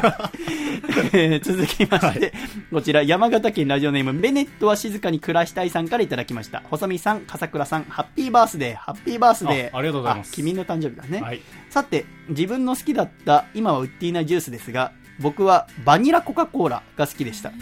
正直自分はコーラがあまり好きではないのですが、このバニラコカ・コーラは通常のコカ・コーラとは違う何か中毒性のあるほのかなバニラ風味の甘みがあり、自分はそれに病みつきになりました。どうもにねんまえくらいに再販していたらしく買いたかったのですが、どういうわけか山形県の自分の近所のお店では見つけることができず、結局飲めずじまいでしたといただきました。コーラもね、時々なんか面白い味出ますよね。なんかレモンが最初から入ってるやつ あ, ありますね。あ、私がデパートで働いてた時なんで全然前じゃない、にねんいないですけど、えー、グリーンコカ・コーラみたいな あ, あ, ありましたありましたありましたよね、はいはい、あれ私はあんまり好まなかったんですけど、はい、で今売ってるのかな、今どうなの、売ってる、あ、しゅんちゃん売ってるんだ。あ、そっかそっか。コカ・コーラライフですよね。あ、そんな感じだったから、緑のねラベルのなんかいろんな味出るのも楽しいですけどね、うん、なんか怖いのは結局残ってるのって昔からあるやつだったりするじゃないですか。そうですね。だから好きになったとしてもなくなっちゃうんじゃないかなと思って愛飲するのをやめたりするんですよね、うん、なるほどなるほど。だから僕オランジーナとか結構好きなんですけど、あ、オランジーナすぐなくなりそうだなと思ったら結構長いことありますよね。そうですね。ただレモンジーナって、はい、もう早くも見なくないですか。あるとこにありますか、はい、好きだったんですけど、ああすぐなんかいなくなりましたよね、うん、レモンジーナ君レモンジーナ君多分まだ探しあるぐらいだと思いますけどね、はい、えー、続きましてこちら大阪府ラジオネーム私の傘だけありませんさんからいただきました。細見さん、笠倉さん、こんばんは。こんばんは。今週のテーマは今は売っていないあなたが好きだったジュースとのことでしたね。私の好きだったジュースはサンガリアのつぶみという白ぶどう味のジュースです。当時コンビニやスーパーでは売っていなくて、唯一あったのが実家の近所の自販機で、そこ以外では見たことがありませんでした。白ぶどうの果肉が入っていて、最後にそこをポンポンと叩きながら飲んだのを覚えております。今は売っていた自販機はなくなり、もう買えなくなってしまいましたといただきましたが、こういうのありますよね。自販機でしか見たことないっていうのありますね。あのさ、ミスティオとかミスティオミスティオって知りませんか。ありますよ、ね、あれもね、いまだに自販機だけ売ってるんです。あとあのあサラサラ飲めるオレンジみたいな、さらっとしたオレンジ、絞ったオレンジごひゃくの缶の大きいやつですよね。あれはいまだに夏になると飲みたくなるんですけど、あれをお店とかで見たことありますか。あ、まあ、あるとこにあんのかな、大きいとこ。私はね、あの東戸塚の家のそれこそ笠倉も何回も撮ってる道路のところにミステオとかそのさらっと絞ったオレンジの置いてある自販機があって、それはもうじゅうねんまえに私が今の東戸塚のところ引っ越した時からずっとあるんだけど、ちょっと思い出深いものがあって、妹がまだ小学ろくねん生ぐらいの時に、えー、夏休みに小学校まで自転車で行ってプールの授業を受けて帰ってきたのね。で、妹は水泳がすごく早かったから市の水泳大会に選ばれたので、結果出せるかっつって、で妹は僕に対してコンプレックスを抱いていて、僕はその公文のなんか順位とか出るやつで常に上位にいたから、で水泳も妹より上の級にいたからみっつ違いだけど、要はその自分が、えー、お兄ちゃんと同じ年だった時はお兄ちゃんもっと上だったみたいなのがずっとあって、なんかおじいちゃんおばあちゃんとか容赦ないから、やっぱ長男可愛いからやっぱ高吉君にはかなわないんだねみたいなこと言ったりするんだよね。結構それがあって妹と僕の距離が少し離れてったっていうのもあるんだけど、そんな中で妹が体がヒューって身長とか伸びて小ろくの時すごく背高くなったんだよね。で運動ができたから水泳のタイムがかなり上がってきたの、うん、で市の水泳大会の出場も区の予選通って出ることになったんだよね。でもしかしたら僕が出した市の水泳大会の結果よりも、僕も市の水泳大会の選手だったからいい結果が出せるかもしれないっつって、うん、妹はその夏すごく練習に励んだんだ。で最後の練習が終わって翌日あ水泳大会だって時に気合を入れるためにその帰り際その、あのー、自販機でミスティ用のごひゃくの缶を買ったんだ。ほうで、まあ、家まで自転車でそこから、まあ、にさんぷんだから家に帰ってから飲もうっつってね、あの自転車のカゴにマウンテンバイクのカゴに僕のお下がりのやつに入れて、で下り坂を下っていった時にそのごひゃくの缶がカゴの中でぐらっと揺れてバランスを崩して妹が転倒して肘の骨を折ったんだ。全治さんかげつぐらいので水泳大会出れずに、もう私と妹で一緒に争えるようなこともなく、妹はいまだに私に心を塞ぎながら、その妹と私は今週会ってさんじゅうまんを渡すっていうものがあるので、なんかここ自販機だけの飲み物は、えー、僕はいまだにミスティオを見るとね思うところありますよ。変な話しちゃった私の数だけありませんさんのせいですね、えー、続きまして山梨県ラジオネームコモハカさんからいただきました。楓さん野郎どもシャイシャイ。楓さん中心に物事進めないでくださいけど、ね、今は売っていないけど好きな飲み物ですが炭酸入りコーヒーです。え販売されてはすぐに消えてまた販売されて消えていく気がしております。周りではまずいと言っている人が多いですが私は好きで見かけると買ってしまいますとはあります。知ってる炭酸入りコーヒー楓さん知ってます、ね、飲んだことありますあります。でも私はやっぱりチョコレートの炭酸と同じでやっぱり合わせるものじゃないなって思ってしまうんですよね。うん、あのー、私はあのー、要は朝のバイトずっとにねんかんこれまでしてましたけど、あの要は前日とか仕事とかライブあって家に帰ると夜寝るのが遅くなるわけじゃないですか。で朝ごじに起きるでしょ、眠いのよねってなった時にどうしたらいいのかなと思ってコーヒーを飲んでたのでカフェイン入れて無理やり目を起こして働いたんだけど、もう全然それじゃ間に合わないって時にあのスーパーのすごく安売りのところに要は売れ残ったやつで売ってたのがフルスロットルっていう飲み物知らない？ ユーシーシー から出てた、まああエナジードリンクとコーヒーの相掛けみたいな、まあ、コーヒーの炭酸なんだけどカフェインの濃度がすごく高いっつってカフェインがさんばいぐらい普通のコーヒーより入ってるってもので、それ飲むと目がシャキッと覚めたの。へーなんかレッドブルとか飲んでも全然なんともなかったのにそのフルスロットルが僕にすごく相性が良くてでシャキッとしてたんだけど絶対に気分が悪くなるんだよね。やっぱやっぱ体調はあんま良くないところに無理やりカフェインを入れてるから、でも働かなきゃいけないからっつっていまだに、ね、そのコーヒーの炭酸のやつ見るとなんかその無理やり働いてた頃を思い出してなんかスンとした僕なんかジュース見るとスンとした気分になりますけどね、まあ、炭酸入りコーヒー私は嫌いじゃないですね。えー、続きましてこちら千葉県のラジオネーム引き出し開け放題さんからいただきました。細見さんジャーゲさん久しぶりの投稿となりお久しぶりシャイお久しぶりシャ イ, シャイテーマの今は売っていないジュースですが、おそらく今は売っていないと思うのですがじゅうごねんまえくらいに大量に飲んでいたのが桃の天然水です。あ確か香原朋美さんの シーエム で、うん、ヒューヒューだよのフレーズが印象的だったと思います、うん。同年代の細見さんも懐かしいはずなのですがいかがでしょうかといただきました。この方にじゅうはっさいの方ですけど、うん、どうですか桃の天然水。桃の天然水はかなり飲んでましたね。箱買いしてました。それこそ多分ねまだ売ってるよ桃の天然水。なんか最近復活した記憶があるんですけどなんか一時期なくなって、うん、でなんかでっかいやつも出たんですよあのにリットルバージョンみたいな、はいはい、でまたなそれのにリットルはなくなってちっちゃいのがまた売り始めているみたいな。あのさ桃の天然水とかって、まあ、透明じゃないですか、はい、透明のやつをにリットルで飲む気がしないってなんでしょうね。例えばイロハスのあのオレンジの味がついてるやつとかあるじゃないですか、はい、みかんとかありますね。あれのにリットルとかって いってんご かもしれませんけど、はい、なんかあるんですけどあんま買う気がしないんですよね。わかります。ただなんか高速バスとか乗るときになんかごひゃくのペットボトルコンビニとかキオスクで買おうって時はあれ結構買うんですよ、ね、口にあんまベタベタしないで飲めるしっていうのはありますけど、メールは何でしたっけ。桃の天然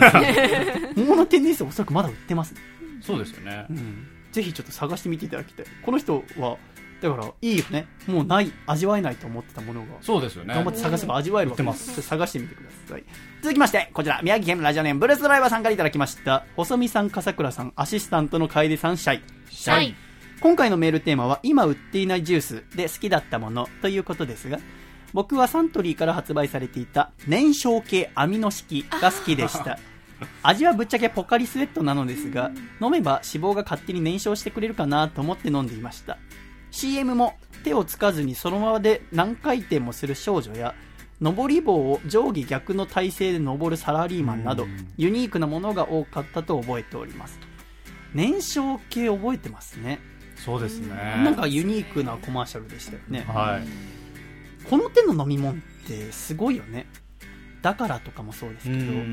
わゆるポカリスエット系の飲み物、はい、アクエリアスとかもそうですけど、 そうですね、そう思うとポカリスエットはずっとあるってすごいですよね。そうですよね、新しいのが出てきてる中でなくなることもないでしょうしね。で常に今も新しいの出続けるじゃないですか、この手のなんか、はいね、白く白濁の感じの飲み物って、ね、はい、そのたちのやつだと何が好きですか？えー、ちょっと系統変わるんですけど、うん、あのソルティーライチとか、ああ、いやソルティーライチはすごくないですか、はい、なんかここ に,さん 年の、はい、あのなんですか、熱射病、熱中症、脱水症状予防として、はい、あれはあれですよ、はい、キリンかなんかの世界のキッチンからシリーズみたいな、世界のキッチンシリーズですね、はい、世界のキッチンシリーズからそこに入ってくんだと思いませんでした？はあ、世界のキッチンシリーズ結構飲むんですよ。なんかちょっとシュッとした細い、ね、あののジュースとかあったりするじゃないですか、はい、それがこの要は熱射病予防みたいなところにまで来る。うん、ソルティライチいいですね、確かに。えー、同じような飲み物ですね。こちらあ茨城県ラジオネーム歌川ペロペロザロークさんからいただきました。私が好きだったのはサントリー熱血飲料という飲み物です。名前のインパクトが強くてよく思い出します。エナジードリンクのようなパッケージですが、中身はサントリーのだからに似ており、とてもさっぱりして美味しくて見つけるたびに買っておりました。復刻したらまた飲みたいな。へー、画像もありますけど、お見たことありますね。熱血飲料あります。ハングリーおばさんもない、私もないね。これやっぱ意外とあるなんですね。そうですね、今週たくさんあるんだけど、例えば、えー、東京都の気まぐれ砂付近さんはサントリーで販売されていた J リーグカーン名前がまたこれにとってもスタジオ誰も分かんない。分かんない。なんかね、おまけとしてカードがついてたんだって。そのカードにはサッカーの知識とか J リーグ情報が書いてあって、へー、それが好きで小学生の時商店に行ってよく買ってました。チップスのドリンク版みたいな。そんなもんですよね。今そういうのないもんね、基本は。で他にこちら暗黒電波美術家ボブ山さん、愛知県の方からいただきました。私が好きだったのは銀色の缶のポカリスエットみたいなやつ エヌシーエーエー です。知ってる？えアルファベットで大文字 エヌシーエーエー、 科学的ななんかじゃないですよね。夏の日親に連れて行ってもらったあまり人のいないプール、そこで疲れた体に染み渡る エヌシーエーエー。 これが思い出みたいです。 エヌシーエーエー、 エヌシーエーエー はないね。はい、初めて聞きましたね。えー、こちら西東京のラジオネームおじさん、私が好きだった廃盤ドリンク丸一タブクリア、透明なコーラらしいです。へー、丸二ジャズインおしゃれな名前。紅茶に炭酸が入っているジュースです。へー、これが小学生の頃好きだったんです。小学生の頃ですね。せんきゅうひゃくきゅうじゅうねん発売だって、えー、タブクリアはせんきゅうひゃくきゅうじゅうさんねん。そりゃ覚えてないね。はあ、でもテレビ シーエム とか売ってたみたいで、どちらも美味しかったというよりは衝撃が大きかったので、あれから何十年経っても忘れられません。はあ、そういうの今あるもんだね。いろいろあるんですね。なんかこう思うと、なんかジュースいろんな種類飲んでおかなきゃなってちょっと思う。なんかこういう思い出を大人になってからちょっと話したくない。そうですよね、うん、あれあったね、あれあったねなんか最近こう新しい、えー、新発売みたいなのあんまり私買わなかったりするんですけど、うん、ちょっとね手出してみようと思いました。こうしてたくさんのメールありがとうございました。えー、つれづれになるままにアコラジライフ、このコーナーは懸命につれづれと書いてレディオアットマーク細身のシャイブドットコムまで送ってきてください。ということで来週のメッセージテーマいかがしましょう。どうしましょう。来週はね、なんとですね、おめでたいだいななじゅうななかいの放送なんでございますよ、笠倉。なるほど。ということで、来週のメッセージテーマはこちら。ラッキーセブンシャイということで、ね、頭に草生やしたおじさんがいきなり大きな声出したからスタジオが騒然としましたがいいじゃないのちょっと大きな声出したって来週のメッセージテーマはラッキーセブン、あなたが最近ラッキーだなと思ったことを送ってきてください。まあ、ななじゅうななかいもお祝いしていかないと ね, そうですねこの番組はゾロ目になったらお祝いをするっていう、はい、ね、回でございますから。まあ、ちなみに来週の放送笠倉いないんですけど笠倉がちょっと仕事でね諸事情あります、諸事情があって日程が合わないので、はい、私と楓さんのふたりでお送りするということになりますから、はい、ちょっとねぜひラッキーセブンたくさん送ってきていただいて、来週はね初めてこのつれづれなるままにアコラジライフのコーナーは楓さんに読んでいただこうと。おメール呼びというものは、ね、一つちょっと難しいところで私もなかなかうまくできないんですが、うん、楓さんにね頑張って勉強していただこうと思いますので、はい、ぜひ皆様送ってきてください。お願いします。では一度コマーシャル。アコラジお聞きの皆さん、お元気ですか？におくまんねんに一人の逸材、竹下幸之助です。プロレスラー竹下幸之助の強さの秘訣は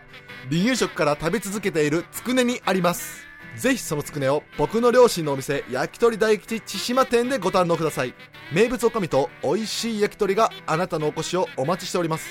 お店の詳しい営業日やアクセスは焼き鳥大吉千島店で検索してみてくださいね。大吉の焼き鳥食べてデッドリフトにひゃくキロバンバン上げたったらええねん。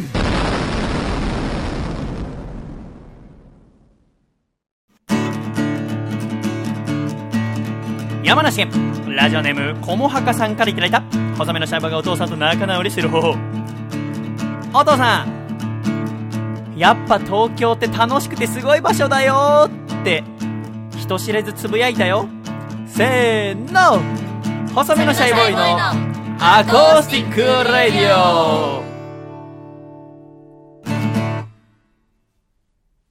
ほううそこう放送後期。このコーナーは架空のラジオ番組の放送後期をリスナーの皆様に送っていただいているというコーナーです。笠倉、はい、今週もたくさんメールいただいております。ではいっつうめいってみましょう。山形県ラジオネームベネットは静かに暮らしたいさんからいただいた長渕剛のじゅう連歌は俺の歌だの放送後期。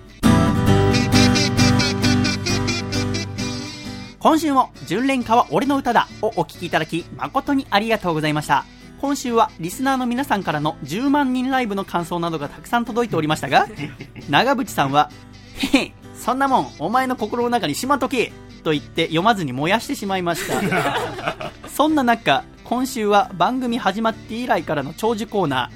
ートンボの幼虫はなんだ教えろのコーナーが終了長渕さんの名曲トンボにかけた人気コーナーだったのですが、へへトンボの幼虫がヤゴってことぐらい知ってるわお前らバカにしやがってとコーナー中になぜか大激怒、急遽終了となってしまい長渕さんも収録の途中で帰ってしまいました。そんな今週じゅうまんにんライブで大量に余った強し水を抽選でさんめいにプレゼントということになっていたので、ここで当選者を発表させていただきます。ラジオネームカットバセ清原さん、ラジオネームロッキーの撮影じゃないのよさん、ラジオネーム元千秋の嫁さん、以上のさんめいです。おめでとうございます。まだまだ強し水の在庫はございますので次週もプレゼントさせていただきます。お楽しみにといただきました。楓ちゃん、はい、じゅうまんにライブ行きたかったなぁ。さまざまな伝説が生まれてるみたいでございますそうね、どうやっぱね、やっぱ外から見てる実際に行った人は、うんまあ、幸せだったんじゃないですか。そうですね。ねえ、まあ、なかなかこう会場から出るの時間かかったとかありますけど、多分文句言ってた人いないんじゃないですか、うんねえ、みんなやっぱ長渕さんが好きで、ねえ、伝説を目にしたいと思って言ってる人ですから、ね、羨ましいでございますが、続きましてにつうめ、こちら大阪府のラジオネーム金の神さんからいただいたアーノルド・シュワルツェネガーのお悩み解決系ラジオ、あーなるほどショーやるのねがーの放送後期冒頭から何やら重々しい雰囲気。実はシュワさん、本番前コンビニでミルクティーを買っている間にお気に入りの水玉ビニール傘を盗まれてしまったらしいです。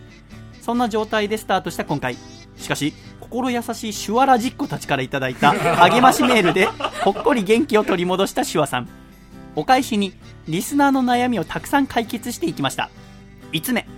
上司にひどく怒られてしまい意気消沈、立ち直る方法を教えてくださいに対しては、肉体改造をして見返してやりましょう。につうめ、彼女に振られました、仲直りするにはどうすればいいですかに対しては、肉体改造をして会いに行きましょ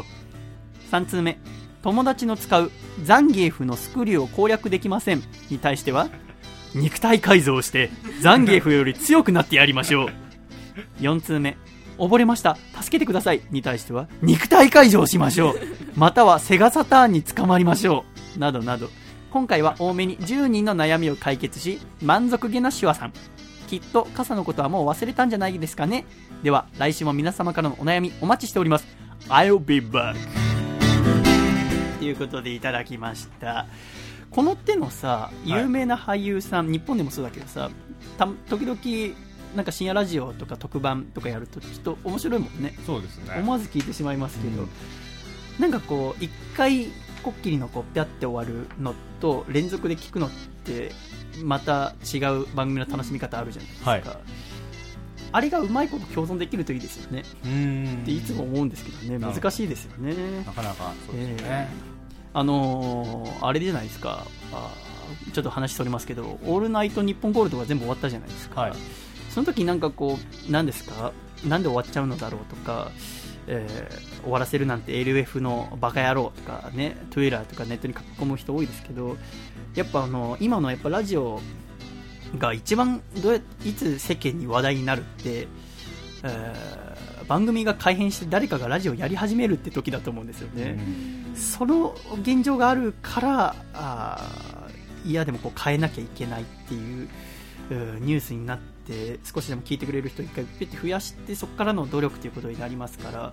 もしやっぱり番組をね、やっぱ僕は一回始まった番組はにねん以上聞きたいっていうのがありますから、継続して終わることをビクビクして毎週スペシャルウィーク、聴取率聴者週間を迎えるのは苦しいですから、うん、って考えるとやっぱラジオ全体の盛り上げをしなきゃいけないなってやっぱ思いますから、頑張んなきゃなってなんか思いましたね。私も好きだった番組がたくさん終わりまして、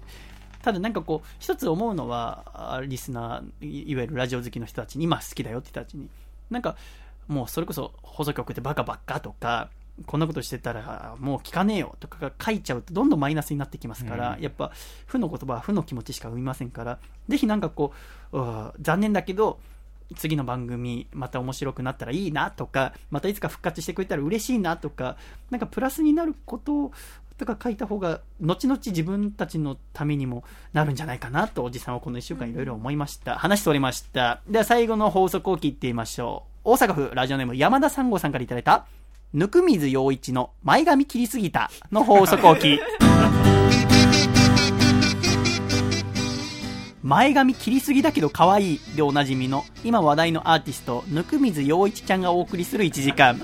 今回も前髪を切りすぎちゃってお悩みのリスナーさんの相談に乗ったり、一押しの美容室を紹介したりと、楽しく綺麗になりちゃう情報盛りだくさんのいちじかんでした。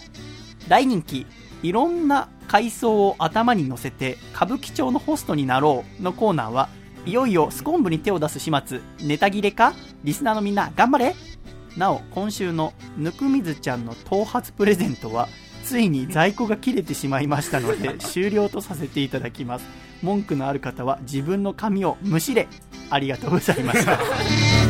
ということでございました。放送後期、このコーナーは懸命に放送後期と書いてラジオアットマーク細身のシャイボーイ .com まで送ってきてください。このコーナーも来週は楓ちゃんが読みますので頑張っていただきたいと思いますねでは来週まだ楽しみにしております。ジングル、宮城県ラジオネームブルースドライバーさんからいただいた、細身のシャイボーイがお父さんと仲直りする方法。お父さん、運動会の季節が近づくたびに僕が借り物競争で何も借りられなくて泣き出しちゃったことを言ってくるのはやめてよ。せーの、細身のシャイボーイのアコースティックラジオ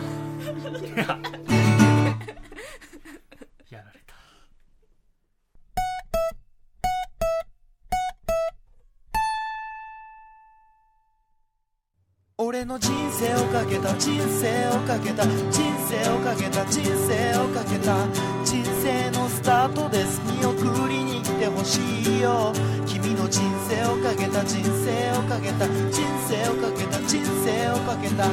人生のスタートじゃん。手を振るよジケラッチョ狭間律師のスーパーハイパーイヤー。狭間律師のスーパーハイパーイヤー。このコーナーはアーティストの狭間律師さんの新曲を毎週かけさせていただいております。今週も狭間くんからメール届いております。シャイさん、笠倉さん、そしてお客様、お疲れ様です。お疲れ様です。お疲れ様です。今週も新曲を送らせていただきます。今週の曲は解散ライブというタイトルの曲です。友達のバンドが解散した時や自分の経験を思い出しながら作ってみました。ちなみに、くがつにじゅうしち、くがつにじゅうはちに狭間律師レコ発ライブを行わせていただきます。詳細はツイッターやホームページでチェックしていただければ幸いです。ご予約ぜひともお待ちしております。もうなんか悲痛な言葉にしか聞こえませんけど、ね、頑張ってほしいこっから頑張ってほしいところ で, で、ね、ちょっと曲聴いていただきましょう。狭間律師で解散ライブ。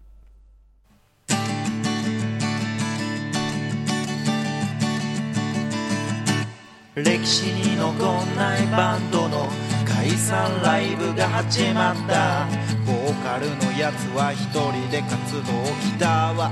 新しいバンドを組んだ。歴史に残んないバンドの解散ライブが始まった。ドラムのやつは就活と卒論。ベースは彼女と同棲するらしい。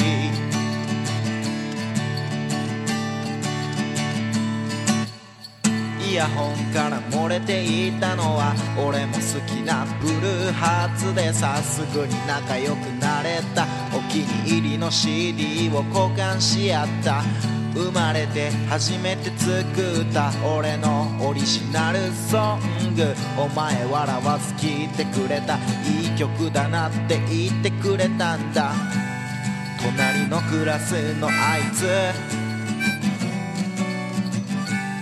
ドラム叩けるらしいぜ。お調子者のあいつにとりあえずベースを買わそう。歴史に残んないバンドの解散ライブが始まった。ボーカルのやつは一人で活動。ギターは新しいバンドを組んだ。歴史に残んないバンドの解散ライブが始まった。ドラムのやつは就活と卒論。ベースは彼女と同棲するらしい。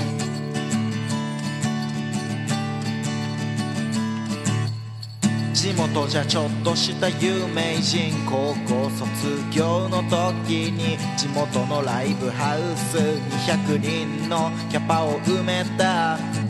俺たちの音楽を信じて俺ら全員東京に来たよ。だけどなんだか変わって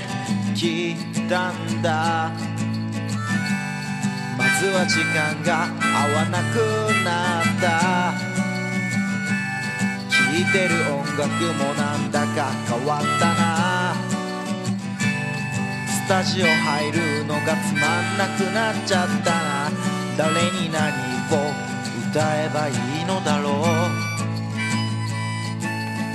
歴史に残んないバンドの解散ライブが始まった。解散の告知はしなかった。だけどいつもよりみんな来てくれた。歴史に残んないバンドの解散ライブが始まった。いつもの エスイー が流れ出した。ドブネズミのように美しくあれ。歴史に残んないバンドの解散ライブが始まった。ボーカルのやつは一人で活動。ギターは新しいバンドを組んだ。歴史に残んないバンドの解散ライブが始まった。ドラムの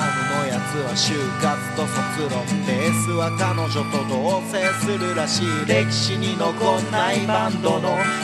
散ライブが始まった。最後の最後の最後のこの日にファーストアルバムがよく売れた。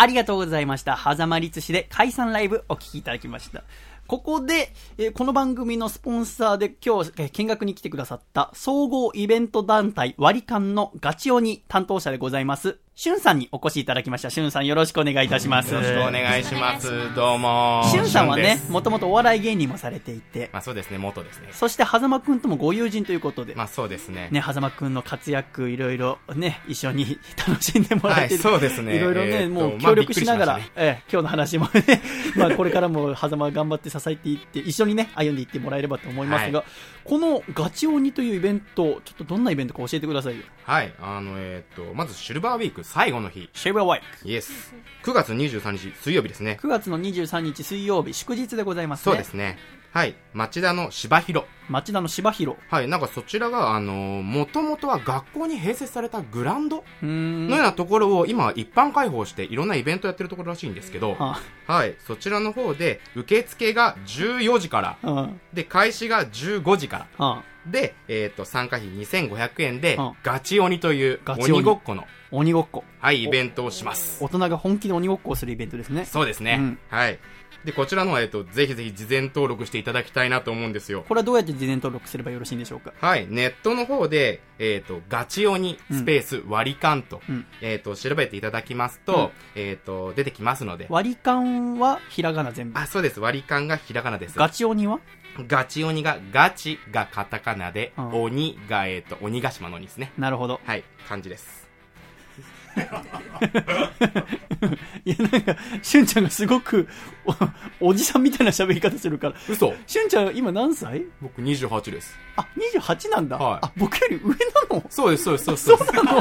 めんごめん。あ、そうなんですか。そうそうそう。確かにそうでしたか。確かに若く見えると思うんですけど。僕なんかてっきり狭間の一個上ぐらいなのかと思ってました。なんかそんなか、でもスーツ着ると、まあ、太ってるんで。うん、で結構今体重何キロあるんですか？今きゅうじゅうごですね。きゅうじゅうごなかなか。はい、立派なものをお持ちで。そうですね、はい、なんとか少なくしたいんですけど、うん、私は久しぶりに年下だと思っていた人が年上だという現象にびっくりしていますが、あ、そうでしたか、すいません、数々のご無礼を。いえいえいえ、ちょっと根には持ってるんですけどあ、持っちゃってんじゃん。一番根に持ってるのはあれ、どんなにリツイートとかいろんなことしても僕を絶対フォローしてくんないですよね、シャイさん何ですか睨んでますけど何ツイッターのフォローしてくんないですよねってていや、しますしますお、確約を取ったぞしますしますで、まあ、そのガチ鬼の話を聞かせてください。はい、えー、っとこちらの方、えー、っとまず商品からご説明します。はい、えー、っと商品が優勝しますと、うん、国内旅行券をさんまんえん、はい、でそれ以外にも、はい、まあ、参加費がにせんごひゃくえんなんですけど、はい、いろんな賞を用意してました。なるほど。まあその、まあ、ヒントとなるんで、ね、まあえー、っとしっかりとは言えないんですけど、例えば一番目立ってた人とか、うん、なるほど。そうそう。じゃあ勝つだけが賞をもらえるってことじゃないよと。はい、うん、なんまあ例えですよ。うん、まあそれが本当にあるかどうかわかんないんですけど、はいはい、まあそういう、あと、えっと、一番声がでかかった人とか、だから本当にあの、いちいにならなくても、最低自分が払ったにせんごひゃくえん、参加費以上に、アマゾンの商品券でちょっとさんぜんえんとか、そんな感じで帰ってくると。へー、ぜひ行ってもらいたい。これ、どういうルールなんですか、鬼ごっこ自体は。はい、はい、これ、えっと、まあ基本的に、まあ皆さんご存知の鬼ごっこと変わらないとは思うんですけど、うん、でもあの、ちょっと変わってるのは、みんなあの子供の時って、あのー、じゃんけんして、うん、で、鬼やったり、うん、で、逃げる方やったりとか、やったじゃないですか。うん、これ、今回は、えっと、それも全く同じで、うん、自分のターン、ターン、あの、試合ごとにちょっと分かれてまして、自分が鬼をやる時間、自分が逃げる方をやる時間って分かれてるんですよ。で、それぞれでポイントが設定されてて、はい。で、その総合ポイントをどんどん全部足して、で、それでいちいとかを決めると。で、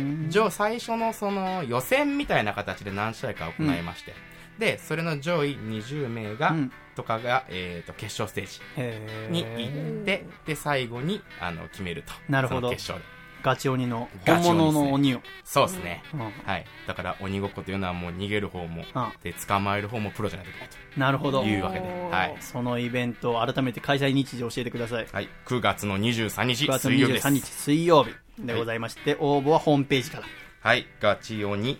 スペース割り勘でぜひぜひ検索してください。これ当日しゅんさんにもお会いできると。はい、僕にも会えますし、見学だけでもしていただければ。いや僕もねちょっと今鬼ごっこに興味あるんですよ。っていうのも夏に一回この間番組の鬼ごっこやってる時ものすごく面白かったんですよね。あ、大人になってからやる鬼ごっこ。あのヒャダインさんの。そうなんですよ。あ、はいはいはいはい。だからなんかね。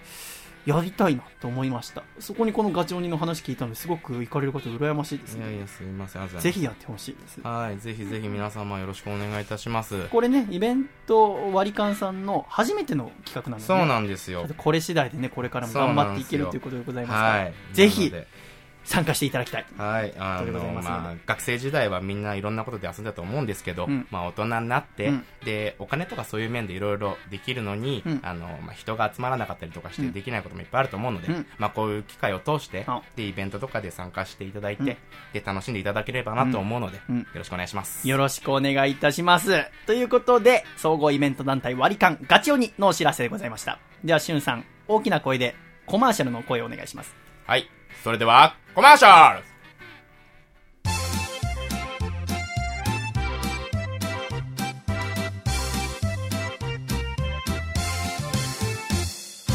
私も一緒にふるふる、心も体もふるふる、フルーツゼリーがふるふる、いつでも踊りを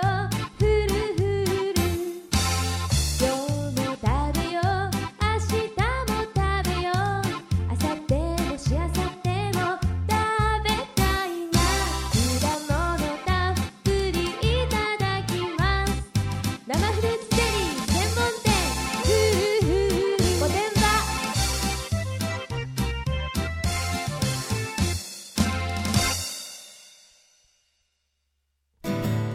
シャイ細身のシャイボーイ佐藤孝義です。現在、細身のシャイボーイのアコースティックラジオでは番組を支えてくれるスポンサーを募集しております。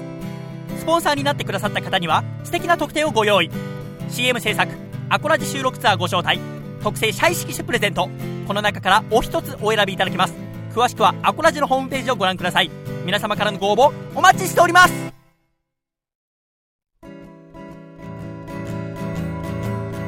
細身のシャイボーイ、細身のシャイボーイ、細身のシャイボーイ、oh yeah。細身のシャイボーイ、細身のシャイボーイ、ルールールーフー。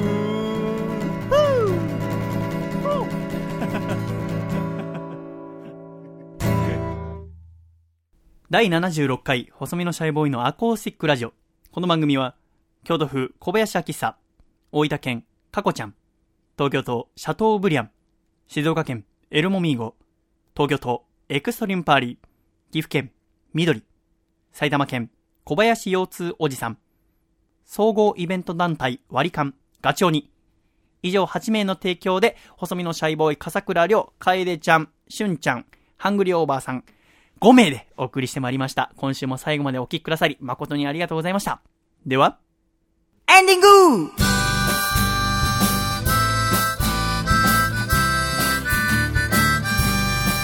暖か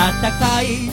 シャイということでだいななじゅうろっかい細身のシャイボーイのアコースティックレイディオもエンディングでございます。楓ちゃん、はい、お疲れ様でございました。お疲れ様です。そしてエンディングはハングリーオーバーさんにも参加していただくことになります。よろしくお願いします。はい、よろしくお願いします。ハングリーオーバーさんいかがでしたか。初めてのアコラジ見学は。まああの最初セットを組み上げるところから、うん、あこの機材を、はい、まあ緊張感も含めて、うん、非常に生で体験できるっていうのは良かったなと思います。そうですね、まあ、あのお越しいただいた時は普通の、ね、男の一人暮らしの部屋で、